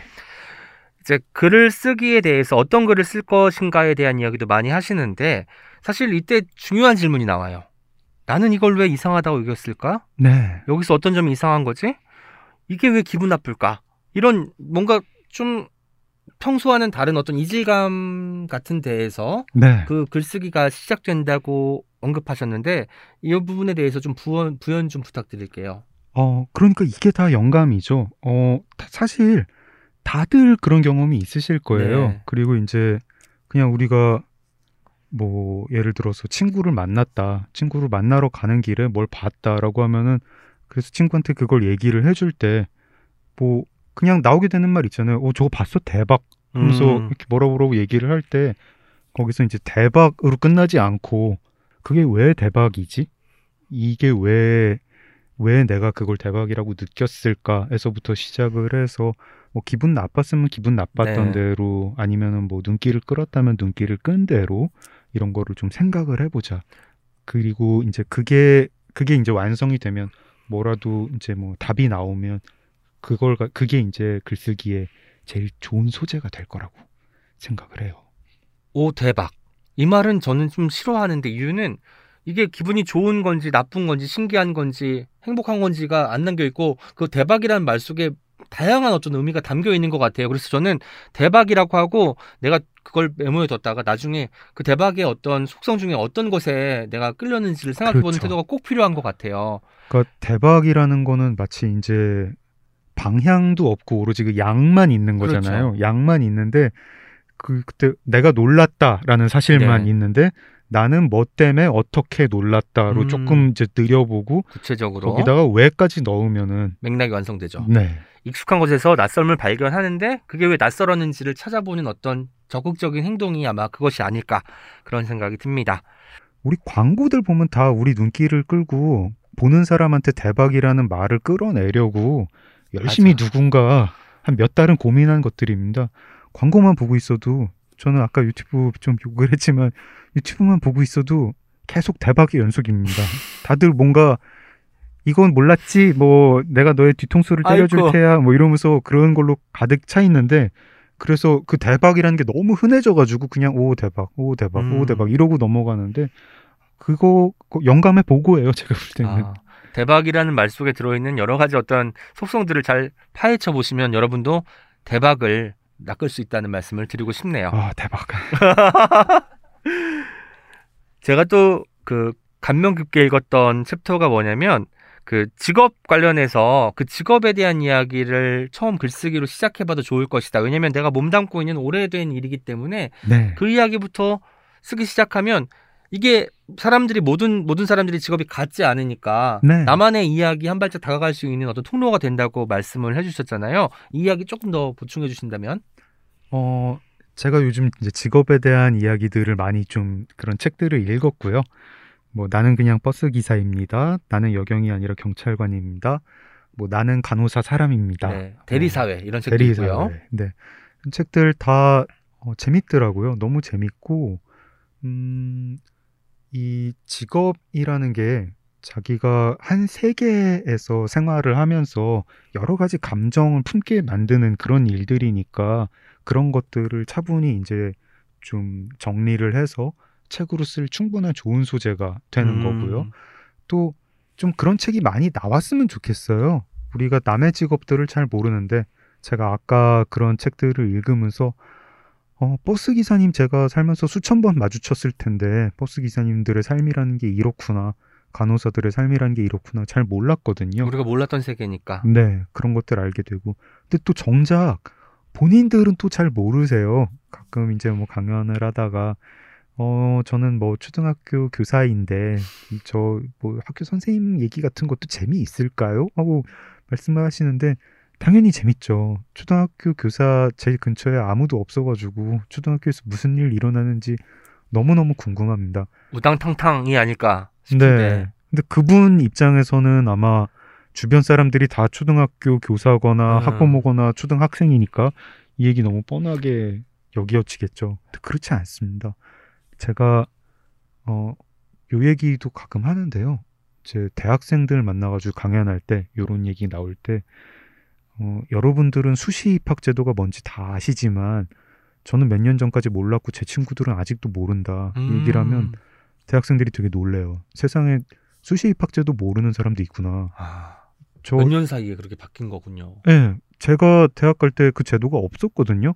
정시만 있는 시기. 네, 네. 그리고 제 친구들이 아직 아이들이 뭐 대입 걱정할 나이는 안 돼서 네. 이제 뭐 중학교 막 들어가든지 뭐 초등학생이든지 이런 상황이라 가지고 수시 입학 제도가 뭔지 몰라요. 세상이 음. 다 수시 정시 논쟁이 벌어져도 대한민국의 수백만 명이 수시 입학 제도가 뭔지 모르는 채로 살고 있는데 제가 이거를 고등학생이 주인공인 소설을 쓰느라고 수시 입학 제도를 고등학생한테 물었다가 너무 수시 입학 제도라는 게 신기하고 와, 고3 풍경이 이제 완전 달라졌구나. 놀랐어요. 그런 얘기들을 고3들이 좀 해줬으면 좋겠어요. 왜냐하면 우리가 입시제도를 개선할 때, 어, 정작 그 입시제도 영향을 받는 학생들 이야기는 또 안 듣잖아요. 네. 예. 수시 입학 제도 때문에 자기들이 어떤 스트레스를 받는지, 또는 정시 입학 제도 때문에 어떤 스트레스를 받는지. 수행 평가 이런 것 때문에 많이 좀 곤혹스러워 한다는 얘기는 들었어요.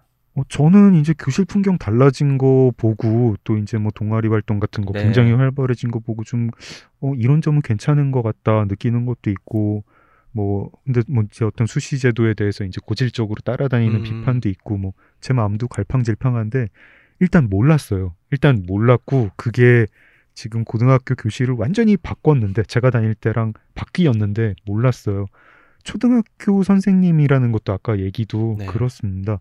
초등학교 교사 중에 이제 기간제 교사라는 직군이 생겼고 이거를 제가 우리도 교사입니다라는 책을 읽기 전까지 음. 기간제 교사라는 말은 들었는데 뭐 어디서 기간제 교사가 시위를 했다 뭐 이런 이런 정도 얘기들 뭐뭐 어떤 교사로 인정을 받기 위해서 뭘 했다 했는데 학교 현장에서 기간제 교사와 정교사 사이에 어떤 문제가 있는지 차별인지 전혀 몰랐어요. 그들의 처우에 대해서는 저희가 알 수가 없었던 거죠. 네. 뭐 나는 그냥 버스 기사입니다를 읽기 전까지 버스 기사님들 왜 이렇게 화가 나 있지?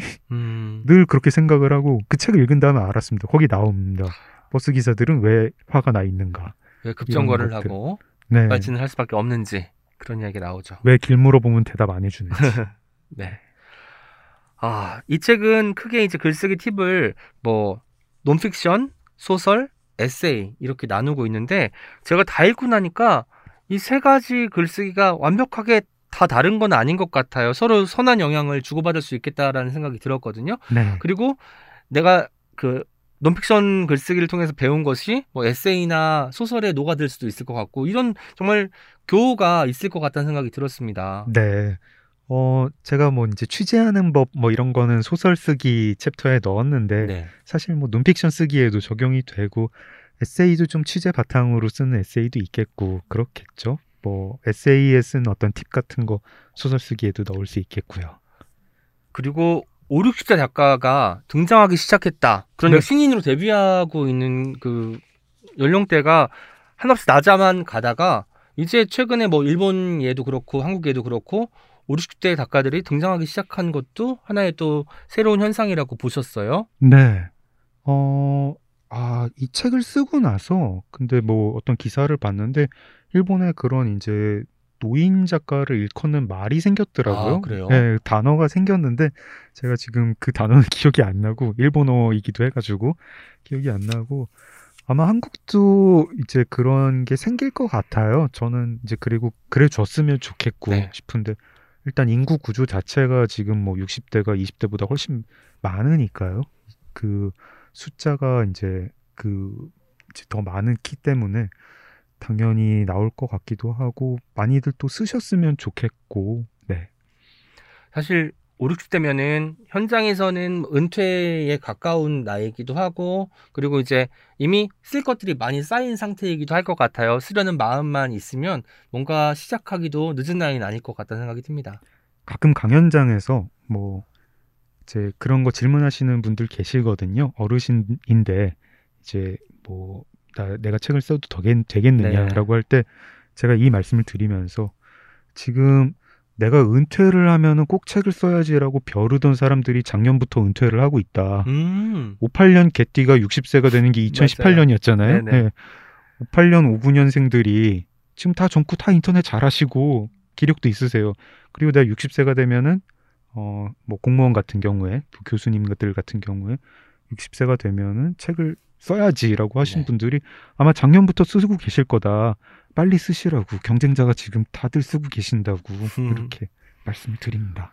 그 작가님에게 이제 그 기자님들이 후배 기자님들이 이제 책 쓰고 싶다라는 얘기를 하신 분들도 계시고 주변 네. 뭐 다른 분들이 또 책 이야기를 하실 테지만 아마도 개 중에는 소설을 쓰고 싶어 하는 분도 계실 거라는 생각이 들어요. 왜냐면 사건 현장을 취재하는 과정에서 뭔가 아이디어가 떠오를 수도 있고 네. 어떤 팩션이라고 하죠. 어떤 사실을 가지고 픽션을 얹혀서 글 쓰고 싶어 하는 분도 계실 것 같은데 저는 소설 관련해서 이 대목이 마음에 많이 와닿았어요. 인물의 욕망과 두려움이 느껴지게 써야 한다. 글쓰기 어. 수업에서 말씀하셨다는 이게 참 쉬운 것 같으면서 말로는 어려운 것 같기도 하더라고요. 네. 제가 캐릭터를 다루는 법을 얘기를 하면서 쓴 이야기인데요. 저도 이제 소설을 쓰면서 깨쳤고요. 뭐 특히 이제 뭐 대학생들 이제 과제물이나 뭐 습작 같은 거를 할때 네. 많이 느껴요. 학생들이 이제 사회에 대해서 발언을 하고 싶은데 약간 좀 뭔가 이해가 피상적이구나. 인간에 음. 대해서 이해가 피상적이구나. 어떤 그 현장의 구도로 생각을 하는 거예요. 뭐 철거민과 뭐 철거 반원이 있으면 철거민은 한없이 약한 존재이고 네. 뭐그 철거 기업은 한없이 강한 존재이고 뭐 아마 그 사회적 권력을 따지면 이쪽이 약자고 저쪽이 강자인 건 맞겠죠. 근데 약자라고 욕망이 없는 게 아니거든요. 그리고 약자라고 머리가 나쁜 것도 절대 아니고요. 음, 그래서 그런 것들을 약자들도 다 국리를 하는 것들이 있습니다. 강자들도 두려워하는 것들이 있고요. 이런 거를 쓸 때 우리가 그 사람을 좀 입체적으로 입체적으로 보여주게 된다. 그런 얘기를 하면서 욕망과 두려움, 사람 어떤 캐릭터를 이제 살아있는 것처럼 보여줄 때 그 사람의 욕망, 그 사람의 두려움이 뭔지 한번 생각을 해봐라. 이렇게 얘기를 해줬습니다. 뭐 약자라고 해서 늘 뭐랄까 그 욕, 욕망도 없고 수동적으로 사는 것이 아니라 그 사람의 욕망이 어떤 것인지 직시하고 그것에 대한 이야기를 해줘야 된다라는 말이죠. 네, 우리가 좀 약간 사람들이 오해를 하는 게 욕망을 나쁜 거라고 생각을 해요. 맞아요. 욕망이 있다고 그러면 아 저 사람 나쁜 사람이구나 음. 이런 식으로 생각을 해서 내가 좋은 사람이라고 묘사를 하고 싶은 사람은 욕망이 없는 것처럼 약 음. 자꾸 그렇게 서술을 하는 경우가 있는데 욕망이 없는 사람은 사람이 아닙니다 제 생각에는 욕망은 다 있어요 교황님도 있고 수녀님도 마더 테레사 수녀님도 있고요 교황님 사람들을 많이 구하고 싶다는 욕망이 있으실 네. 거예요 그런 것도 욕망이고 어떤 인물을 묘사를 할 때 그 사람을 욕망이 없는 걸로 묘사를 하면은 소설이 되지가 않습니다. 지난번에 출연하실 때 독서 공동체에 대한 이야기도 좀 해주셨는데 이 책의 말미에 또 등장해서 반가웠습니다. 네. 그 사이에 독서 공동체에 대한 좀 생각이 좀 진화했을까요? 좀 바- 다른 방향으로 좀 꺾였을까요? 어, 뭐 당선 합격 계급에서 생각했던 독서 공동체 뭐 계속 생각하고 있고요. 뭐 글쎄 뭐 이렇게 뭐 제가 참여한 건 아닌데 네. 이제 서평 잡지가 하나 나왔잖아요. 영호인 서울 Review of. Books인가요? 뭐 그런 것도 좀 이제 그런 움직임들 반갑고 음. 1호에는 저도 글을 하나 싣기로 했어요. 뭐 아, 이제 조금 있으면 나올 건데 네. 조금 있으면 나올 건데가 아니라 조금 있으면 마감인데요. 어, 그런 것도 마감을 해야. 나오겠죠. 네, 그런 여러 가지 기획들이 이제 계속 뭐 새로운 어떤 그 독서 문화를 창출하는 데 도움이 될 것 같습니다. 네. 이제 공식 질문 두 개 드리도록 하겠습니다. 첫 번째는 책읽아웃 청취자에게 영업하고 싶은 단 한 권의 책입니다. 어떤 책도 무방하고요. 절판된 도서 빼고 그 추천하고 싶은 책을 골라 주시면 되고요. 뭐 가령 올해 읽었던 가장 좋았던 책 이야기해서도 좋을 것 같아요. 어, 저 한 몇 주 전에 굉장히 어떤 책 읽고 큰 감명을 받고 네. 너무 재미도 있었는데요. 데이비드 쾀멘 저자는 데이비드 쾀멘이고요. 음. 제목은 도도의 노래입니다. 도도의 노래. 예, 도도의 노래고요. 이게 어떤 책이냐면 그냥 뭐 좀뭐 과학책, 뭐 과학 에세이 이건데 그 도도새라는 네네. 새가 있었잖아요. 그 모리셔스 네네. 섬에 살았다는 도도새인데 사람이 이제 상륙하면서 얼마 있다 바로 멸종을 해버린 음. 그 새인데 이 책 자체는 뭐 도도새만 다루는 거는 아니고요. 어떤 섬 생물 지리학이라는 학문이 시작을 해서 음. 발전을 한 과정이에요. 네. 그러니까 생물 지리학이라는 학문이 있는데 뭐 어떤 생물이 어떤 환경에서 자라는지 이런 거를 음. 분석을 하는 건데 특히 이제 섬에 사는 생물들이 변이가 심하대요. 그리고 독특한 생물들이 섬에 많이 살고요. 근데 섬에 사는 생물일수록 멸종하기도 쉬워요. 고립되어 있으니까. 고립되어 있으니까요. 예, 그래서 이게 또 섬생물 지리학이라는 게 사실 그 굉장히 유서가 깊은 학문이라서 음. 사실은 다윈이 했던 것도 섬생물 지리학이고 갈라파고스 갈라파고스. 섬에 가서 예, 거기 이제 섬마다 다른 동물들 네네. 관찰하고요. 그리고 요즘 이제 우리 시대에 되게 시사하는 바가 많더라고요. 어, 제 자연보호구역 같은 것도 사실상의 섬 같은 존재가 된. 아, 들어가면 안 거고. 되니까. 네, 그리고 이제 이 자연보호구역에 사는 동물이 옆에 자연보호구역까지 못 가니까요. 음. 못 가니까 이거는 그 사이에 바다가 있는 거나 마찬가지고 일종의 구획이 다 지어진 네, 셈인 거네요. 더 멸종하기 쉬워지는 형태로 뭐 그런 것들 되게 자세하게 이제 뭐 작은 얘기부터 큰 얘기까지 또 요즘 이제 제가 환경 문제 같은 거 좀 관심이 있는데 네. 그런 것들 얘기를 해서 일단 재밌습니다. 네. 그책 추천합니다.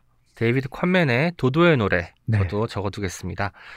두 번째 공식 질문입니다. 책 한 번 써봅시다가 딱 한 권 있다면 누구에게 선물하고 싶으신가요? 어, 이 저희 아버지입니다. 네, 아버지. 아버지인데 물론 제가 아버지한테 이걸 선물을 못 사는 게 아니지만 네. 제가 책 한 번 써봅시다 중간에 쓰면서 아버지 생각을 좀 했어요. 아. 왜냐하면 저희 아버지가 제가 보기엔 딱 그러신 분이에요. 책을 쓰고 싶어 하세요. 아, 책을 쓰고 싶어 하는데 어 동시에 쓰기 싫어하세요. 이 책을 쓴다고 얘기를 하면 그리고 못 쓰면 이제 망신이니까 책 누가 봐도 책을 쓰고 싶어 하시는데 네. 옆에서 제가 아, 아버지도 한 권 쓰세요 뭐 이러면은 음. 굉장히 거기서부터 말문 말을 대답을 안 하고 막 아. 이런 분인데 대답을 안 하시는 게 정말 쓰고 싶어하는 마음이 느껴지네요. 안 하신다고 네. 하니까. 네. 뭐, 아, 내가 무슨 이것도 아니고, 갑자기 거기서부터 대답을 안 하세요. 말씀을 안 하세요. 그리고 막 이제 저랑 뭐, 아이쿠. 가끔 뭐 맥주를 마시거나 이럴 때면은, 네. 또뭐 말씀은 있으세요. 막, 아, 뭐, 이제 뭐, 저희 아버지가 좋아하는 시기가 있는데, 네. 뭐 구한말 뭐 이 시기의 지식인들 아. 뭐 이런 분들을 되게 좋아하세요. 뭐 육일준이 그때 그랬던 거 음. 아니야. 뭐 내가 한번 언젠가 하와이를 가가지고 뭐 그런 걸 한번 조사를 해보고 싶다. 뭐 이런 말씀 막 하시는데 어 그거 재밌겠네요. 가가지고 책이나 한 권 쓰시죠. 하면 거기서부터 말씀을 안 하시는데 분명히 책을 쓰고 싶어 하시는데 책이 너무 어려운 거예요. 그, 아. 예, 너무 어렵고 근데 저나 아버지가 어, 책 한번 써봅시다 에서도 이, 그런 분들 얘기를 했지만 뭐 80세, 90세가 돼서도 계속 네. 아, 나 책 한 권 써보고 싶은데 나 세상을 떠나기 전에 내 이름이 들어간 저자 이름이 음. 들어간 책이 있었으면 좋겠는데 하면서 80세, 90세를 맞지 않으셨으면 좋겠어요. 그거를 쓰고 쓰면 얼마나 평생의 수건이 풀리는 겁니까? 근데 제가 아마 아버지 책 한번 써보세요 하면서 이 책을 드리면 안 보실 것 같아요. 아. 안 보실 것 같은데 좋은 기회가 돼가지고 어떻게 어떻게 전달이 돼서 예, 이게- 읽게 되시면 네. 아마 발동이 걸리지 않을까. 그리고 21세기에 서유견문이 나오지 않을까. 아, 그런 생각이 드는 거죠. 네, 6일준. 예. 네. 예. 네, 오늘 책이라도 오늘 옹기종기 녹음 어떠셨나요, 작가님? 어, 너무 재밌어가지고 막 이제 또 저희는 이제 편안한 사이니까 네. 막 존댓말을 하는 편안한 사이입니다. 네, 시간도 많이 오버했고 그런데 아 재밌었습니다. 다음에 또 꼭 나오고 싶습니다. 아이쿠. 책이라고 화이팅! 청취자 여러분들께도 한 말씀 부탁드려요. 어, 네. 청취자 여러분, 제가 책이게 뭐라고는 이제 안 하게 됐지만 책이라웃을 이렇게 마음껏 되게 마음 깊숙이 응원을 하고 있습니다. 저좀 이렇게 좀 막 좀 스낵 정보의 시대예요. 좀 진중하고 진지하게 뭐 책 얘기 아니라도 음. 막 이렇게 좀 막 뭐 비아냥거리고 조롱하는 그런 얘기 말고 뭐 좀 뭐꼭뭐 교양 있는 화제로만 얘기하자 이런 것도 아닌데요. 좀 진솔하게 길게 얘기하는 그런 프로그램들이 많아졌으면 좋겠어요. 뭐 그래서 책이라웃 응원하고 뭐 책도 잘 됐으면 좋겠고 또 저도 열심히 쓰겠습니다. 약간 횡설수설인데 네 하여튼 사랑합니다. 네, 독자분들하고 함께 쓰는 그날까지 저희 책이라웃도 여기 있겠습니다. 두 번째로 찾아와 주셔서 두 배로 즐거웠던 시간인 것 같아요. 다시 한번 고맙습니다. 고맙습니다. Check it out, check it out, check it out, check it out, check it out, check it out, check it out, check. Check it out, check it out, check it out, check it out, check it out, check it out, check it out, check it out, check it out. 당신이 글쓰기 재능을 타고난 사람인지 아닌지는 작품 몇 편을 발표하기 전에는 당신 자신을 포함해서 누구도 모릅니다. 하지만 오랜 욕망을 마주하고 풀어내면 분명히 통쾌할 거예요. 가끔은 고생스럽기도 하겠지만 그 고생에는 의미가 있습니다. 장강명 작가님이 책 한 번 써보십다에 적은 긴 사인의 내용인데요. 이글 마지막에 작가님은 진심으로 건피를 기원합니다 라고 적었습니다. 저도 오늘 방송을 함께하며 싹을 틔운 어떤 마음들이 꼭 열매가 되기를 그리하여 그 글들을 언젠가 반드시 만날 수 있기를 진심으로 바랍니다. 여러분의 목소리를 하나하나 들어보는 댓글 소개 시간입니다. 오늘도 프랑스어 엄님과 켈리님 함께합니다. 안녕하세요. 안녕하세요, 켈리입니다. 네, 안녕하세요. 프랑스어 엄입니다. 저는 지난 2주 동안 황정은 검색하면서 시간을 보낸 것 아, 같아요. 그래서 이제 네. 물론 이제 예전 작품들을 뭐 리뷰하는 어떤 글도 있었고 옹기종기가 아니어도 다른 어떤 황정은 작가님과 관련된 컨텐츠도 많았지만 이 방송을 듣고 좋다고 말씀해 주신 분이 참 많아서 기분이 참 좋았던 2주를 보냈습니다. 그리고 네. 진짜 기다리신 분들도 되게 많았던 것 같아요. 네, 저희가 예고를 짧게 했는데도 그걸 다 알고 계시고 엄청 기다려 주셨어요. 맞아요. 그 다시 한번 푸엄님에게 또 섭외를 아, 닙니다 맞아요, 맞아요. 써주셔서. 고맙다는 말씀을 네, 전하고 제가 싶네요. 해야 할 일이라고 생각합니다. 아 그리고요, 저희 지난번에 올해의 다짐 얘기를 어떤 책임 앞부분에서 사- 살짝 네네. 했는데 그렇죠. 작년의 다짐만 얘기했잖아요. 아, 그렇죠. 장 2020년의 다짐. 그렇죠. 네, 그때 푸엄님이 뭐, 뭐였는지 기억나시나요? 이러면서 저희가 왜 청취자분께 부탁드렸잖아요. 맞아요. 찾아달라고. 네네. 미스티 HH님께서 찾아주셨는데요. 116-2화입니다. 오. 푸엄님, 크크크. 이사가 많네요. 이사 아. 축하드려요.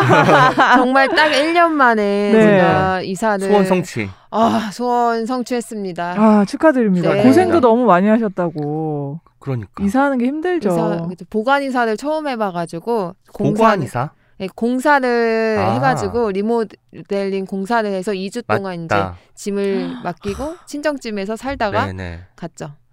그 보관 이사를 하면 그래도 걱정도 좀 되겠어요. 이삿짐이 어쨌든 네. 내 옆에 있는 게 아니라 어딘가에 보관되어 그쵸. 있다는 거니까. 비닐로 패킹을 하는데 아, 그래도 그렇구나. 컨테이너 박스에 그냥 넣고 아하. 그 보관이사가 하루에 뭐 얼마, 하루에 네. 6천 원, 뭐 7천 원 이렇게 계산이 되더라고요. 아하. 고생하셨어요. 열심히 네. 살아야죠. 네. 네, 이제 황정은 작가님 편 후기 소개해 드리도록 하겠습니다. 팟빵에서 거북이 미스조님께서 남겨주셨어요. 문장의 소리 때 무척 좋아했어요.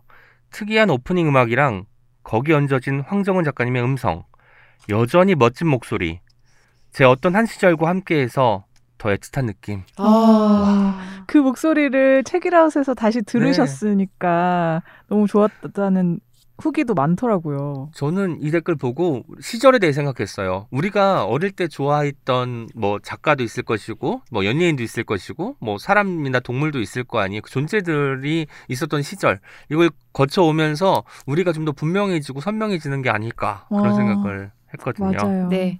그리고 리니어님께서 프엄님이 3주년 특집 방송에서 반드시 섭외하고 싶었던 분, 특급 게스트, 카리스마, 레전드라고 하시면서 예고하신 적이 있었죠. 음. 저는 왠지 황정은이라는 이름을 들은 것만 같았습니다. 그래서 책을 미리 읽어두었답니다. 그 뒤 불현듯님이 인스타그램에서 해시태그 coming soon을 보고 음, 책을 음. 한번 더 읽었습니다. 황정은 작가님이 낭독 끝에 이 책에서 가장 아름다워서라고 덧붙인 말은 두고두고 생각이 날 것 같습니다. 맞아요. 정훈 작가님 진짜 많은 명언을 쏟아내고 가셨죠. 음. 그리고 본인이 할 수 있는 말만 하신다는 게 너무 느껴져서 그 어떤 진심? 네, 어떤 진심. 내가 할 수 있는 말은 하겠지만 그렇지 않은 말은 최대한 하지 않겠다라는 태도가 아 황정은 소설하고도 연결되는 것 같아서 참. 좋았습니다. 네. 네, 그리고 이제 황정은 작가님이 운동하실 때 BTS 노래 듣는다고 네. 하셨죠. Savage Love. Savage 맞아요, Love. Savage Love. 그래서 제가 그 음악을 일주일 내내 들었는데 어 좋더라고요. 아 그래요? 운동을 하진 않았어요. 그냥 듣기만 했어요. 저는. 어 노래 좋죠. 네. 완전 좋더라고요. 운동할 때 들어도 좋고 그냥 들어도 좋은 노래 어. BTS의 Savage Love. 아무것도 안 하는 날 님께서는 아 정말 잘 산다는 것은 무엇일까요? 말이 필요 없는 편입니다. 보다 깊어지게 하는 황정은 작가님 목소리 그 울림이 오래오래 남을 것 같아요. 방송 전체의 설렘이 따뜻함이 마음씀들이 깊이가 느껴져요. 한마디 한마디 꾹꾹 눌러 담아 들었어요 와. 하셨어요. 와 네. 아 정말 네 너무 좋아요. 어떻게 이런 댓글을 쓰실 수 있는지 정말 놀랍습니다. 네. 꾹꾹 눌러 담아서 저희도 소개하고 싶네요. 음. 호수 JJ님께서는요. 황정원 작가님 몇 년 전 제주 어느 마을 책방 낭독회에 참여해 주셨는데요. 대화를 나누지는 못했지만 눈빛에서 목소리에서 몸짓에서 따뜻하고 선한 마음을 느낄 수 있었어요. 음. 책이라고 내청하고 들으며 자주 설레는데 오늘은 황정원 작가님이 나와서 더 설레네요. 와. 어 인연이 있으시군요. 네. 황정- 아마도 음. 오프라인 행사 그렇게 많이 가진 않으실 텐데 한번 배웠으니까 더욱더 내적 친- 친밀감으로 좋은 방송 들으셨을 것 같다는 생각이 들어요. 네. 아 그리고 네이버 오디오 클립에는 아주 짧고 굵은 후기들이 있었어요. 오. 라일락님은 사랑해요 온 황정은 하셨고요. 굼님께서는 헉, 황정은 작가님 바로 들으러 갑니다 느낌표 들게 와. 하셨어요. 고맙습니다. 네. 네. 그 이름만 보고도 흥분하셨던 네. 그걸 느낄 수 있죠. 네, 트위터에서는 하하하 님께서 황정원 작가님 음성은 처음 들어봤는데 완전 차분하고 안정된 톤이 너무 좋았습니다. 책 한 권이 남아 있다면 불태워 버리시겠다고 하시면서 음. 으하하 하신 분이, 부분이 제일 흥분하신 목소리. 주말 아침 잘 들었습니다. 어제 주말 아침에 들으시면 더 좋으셨을 것 같아요. 어떤 이유로? 어 차분하고 음. 뭔가 평화로운 약간 네. 그런 맞아, 느낌이 맞아. 어 주말 아침에 딱 주중에 어떤 일과를 다 네. 끝내고 네. 마음 편하게 여유 있게 저도 그렇군요. 원래 이제 책이라고 이제 편집할 때 이어폰으로 듣잖아요. 네네. 회사에서 이어폰으로 듣는 거랑 정말 집에서 재택근무하면서 그냥 스피커로 음. 핸드폰으로 듣는 맞아요. 거랑 너무 다른 거예요. 그래서 아, 음. 다른 분들이 이런 마음으로 들어주셨구나를 이제야 3년 만에 느꼈어요. 어 저도 으하하 이 부분 있잖아요. 너무 진심인 거예요. 그래서 그때 저도 같이 뿜어버렸지 뭡니까? 되게 네. 안정되면서도 은근히 네. 약간 장난스러운 그런 부분이 있었죠. 맞아요. 새로운 매력이었습니다. 네. 또 추천책 황정원 작가님께서 한 세 권 정도 추천하고 가셨잖아요. 그 책들까지 언급해 주신 분들도 계셨습니다. 또라는 닉네임 써주신 분께서 황정원 작가가 게스트로 나온 책이라웃 추천하거나 언급한 책이 다 좋다. 영혼의 건축, 달팽이 안단테, 자두, 도어. 음. 도어는 전부터 얘기를 많이 들어서 도서관에서 빌려 읽으려고 리스트업을 해놨었는데 황정원 추천이니까 그냥 구매하기로 했다. 오, 네. 구매하셔야죠. 네, 또 참 좋은 소설입니다. 저도 음. 추천하겠습니다. CL블루님께서 남겨주셨어요. 책이라웃 황정은 작가님 편 경건하게 걸레질하며 들었다. 작가님이 추천하신 도어 자두 읽어봐야지. 또 작가님의 연년세세를 관통하는 요즘 하고 있는 깊은 생각들에 공감하며 그걸 활자로 읽을 수 있어서 정말 좋다고 생각했다. 너무 좋다. 감사하다. 아, 네. 경건하게 들어주셨군요. 네, 감사드립니다. 집안일 친구 책이라웃이죠? 네. 네. 그리고 인스타그램에서 심포도님께서 얼마 전 황정은 작가가 책이라웃에 나왔는데 목소리가 소설과 너무 닮아 있어서 깜짝 음. 놀랐다. 나직하고 차분한 목소리로 연년세세의 한 부분을 낭독할 때는 정말로 풍경이 살아 숨쉬는 것만 같아서 눈을 감고 장면을 그려보기까지 했다. 일상의 소리 없이 가라앉아 있는 앙금을 조용한 손길로 일렁이게 만드는 힘이 황정은 작가에게 있다. 결코 요란하지 않은 손길이지만 한번 거기 닿고 나면 마음은 이전과 같지 못하다. 마지막 이- 문장 어떡할 어, 거야. 어. 너무 멋있는 문장인데요. 결코 요란하지 않은 손길이지만 한번 거기 닿고 나면 마음은 이전과 같지 못하다. 네. 어떤. 문장이나 어떤 상황을 감탄스러워. 거치면- 네. 이 순간에 내가 뭘 느끼고 아 행복했어 감동받았어인데 돌이켜 생각해 보면 그 순간이 어떤 매질이 되어서 내가 좀 음. 다른 쪽으로 움직이는데 도움을 준 것이 사실이잖아요. 그런 네. 것들을 경험하신 게 아닌가 싶네요. 황태상님이 남겨주셨어요. 책이라웃에 출연하신 황정은 작가님 너무나 반가웠습니다. 출퇴근하며 들었는데요. 이번 연년세세에 대한 이야기 참 좋았습니다. 특히 이 책은 어떤 책인가요? 라는 질문에 대한 답이 정말 인상적이었습니다. 군더더기 없이 이순일, 한영진, 한세진 등 여러 인물들의 이야기라는 한 줄 평에 더 공감이 갔다고 할까요? 음. 어렵지 않은 듯 한데 쉽지 않은 황정은 작가님의 책을 참 좋아합니다. 와. 아, 네. 군더더기 없음. 네. 그 줄거리를 좀 이야기할 수도 있는데 맞아요. 내 여성의 이야기다라고 이야기를 해주셨잖아요. 그게 참 오히려 더 사람들에게 어떤 책일지 이- 그 궁금증을 불러일으켰던 그쵸. 것 같아요. 맞아요. 써니 48446님께서는 내가 좋아하는 정은 오은 작가님께서 같이 팟캐스트 하셔서 행복했어요. 하트. 음, 따숩고 섬세한 두 분의 케미가 최고였어요. 그리고 누나는 편향적이야. 팟캐스트 아. 듣잖아. 에서 빵 터졌어요. 아. 하셨어요. 정말 아마 책이라 청취자분들은 연년세세 파묘에 있는 이 대목을 보면 누구나 웃지 않을 수 없을 겁니다. 맞아요. 네. 그리고 어떤 책임에서 소개한 책 후기도 들려 드려야겠죠. 이 멘트를 원래 불현듯님이 하셔야 되는데 음. 제가 밑에 댓글 소개가 제 순서라서 제가 하는 줄 알고 제가 해버렸습니다. 아니요. 좋아요. 맞죠? 그래서 그렇게 하는 거 아, 맞죠? 그렇게 하는 거 지금 맞나요? 예, 예. 저- 네. 항상 그래도 맞아요. 아유, 같이 하자. 아, 네, 같이, 같이 합시다. 하자. 음. 네, 팟빵에서 다푼의 클루거님께서 오늘 어떤 책임 푸엄님의 마음이 너무 저랑 똑같아서 내적 친밀감이 치솟았습니다. 정말 아들이 낳고 싶었거든요. 음, 음. 딸을 맘 놓고 기를 자신이 없고 성추행이나 불이익을 겪게 하고 싶지 않아서요. 음. 하지만 지금은 죄책감이 느껴집니다. 내가 느낀 불안과 불편함과 불합리함을 느끼게 하고 싶지 않았지만 이런 게 남아 선호라는 생각이 들기 때문이에요.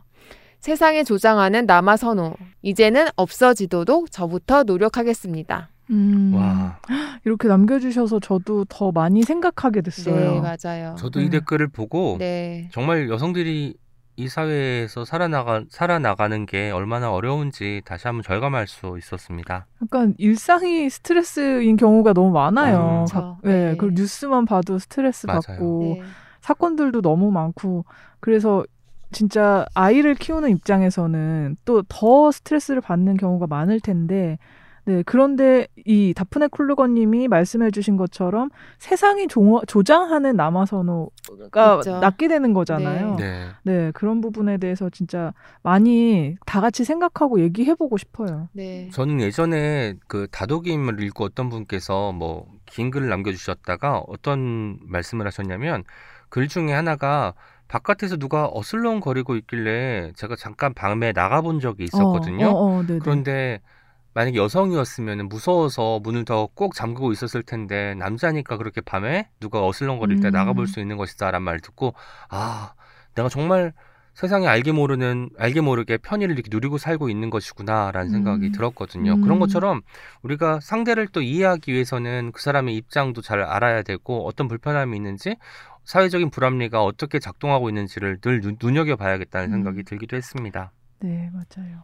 아, 채널 예스에서는 봄봄봄님께서 분초를 다투며 배달받을 일이 없다고 생각하는데 생명을 소중히 여기며 일해 주시기를 부탁드리고 싶네요. 라고 뭐든 다 배달합니다. 라는 책에 대한 후기도 남겨주셨어요.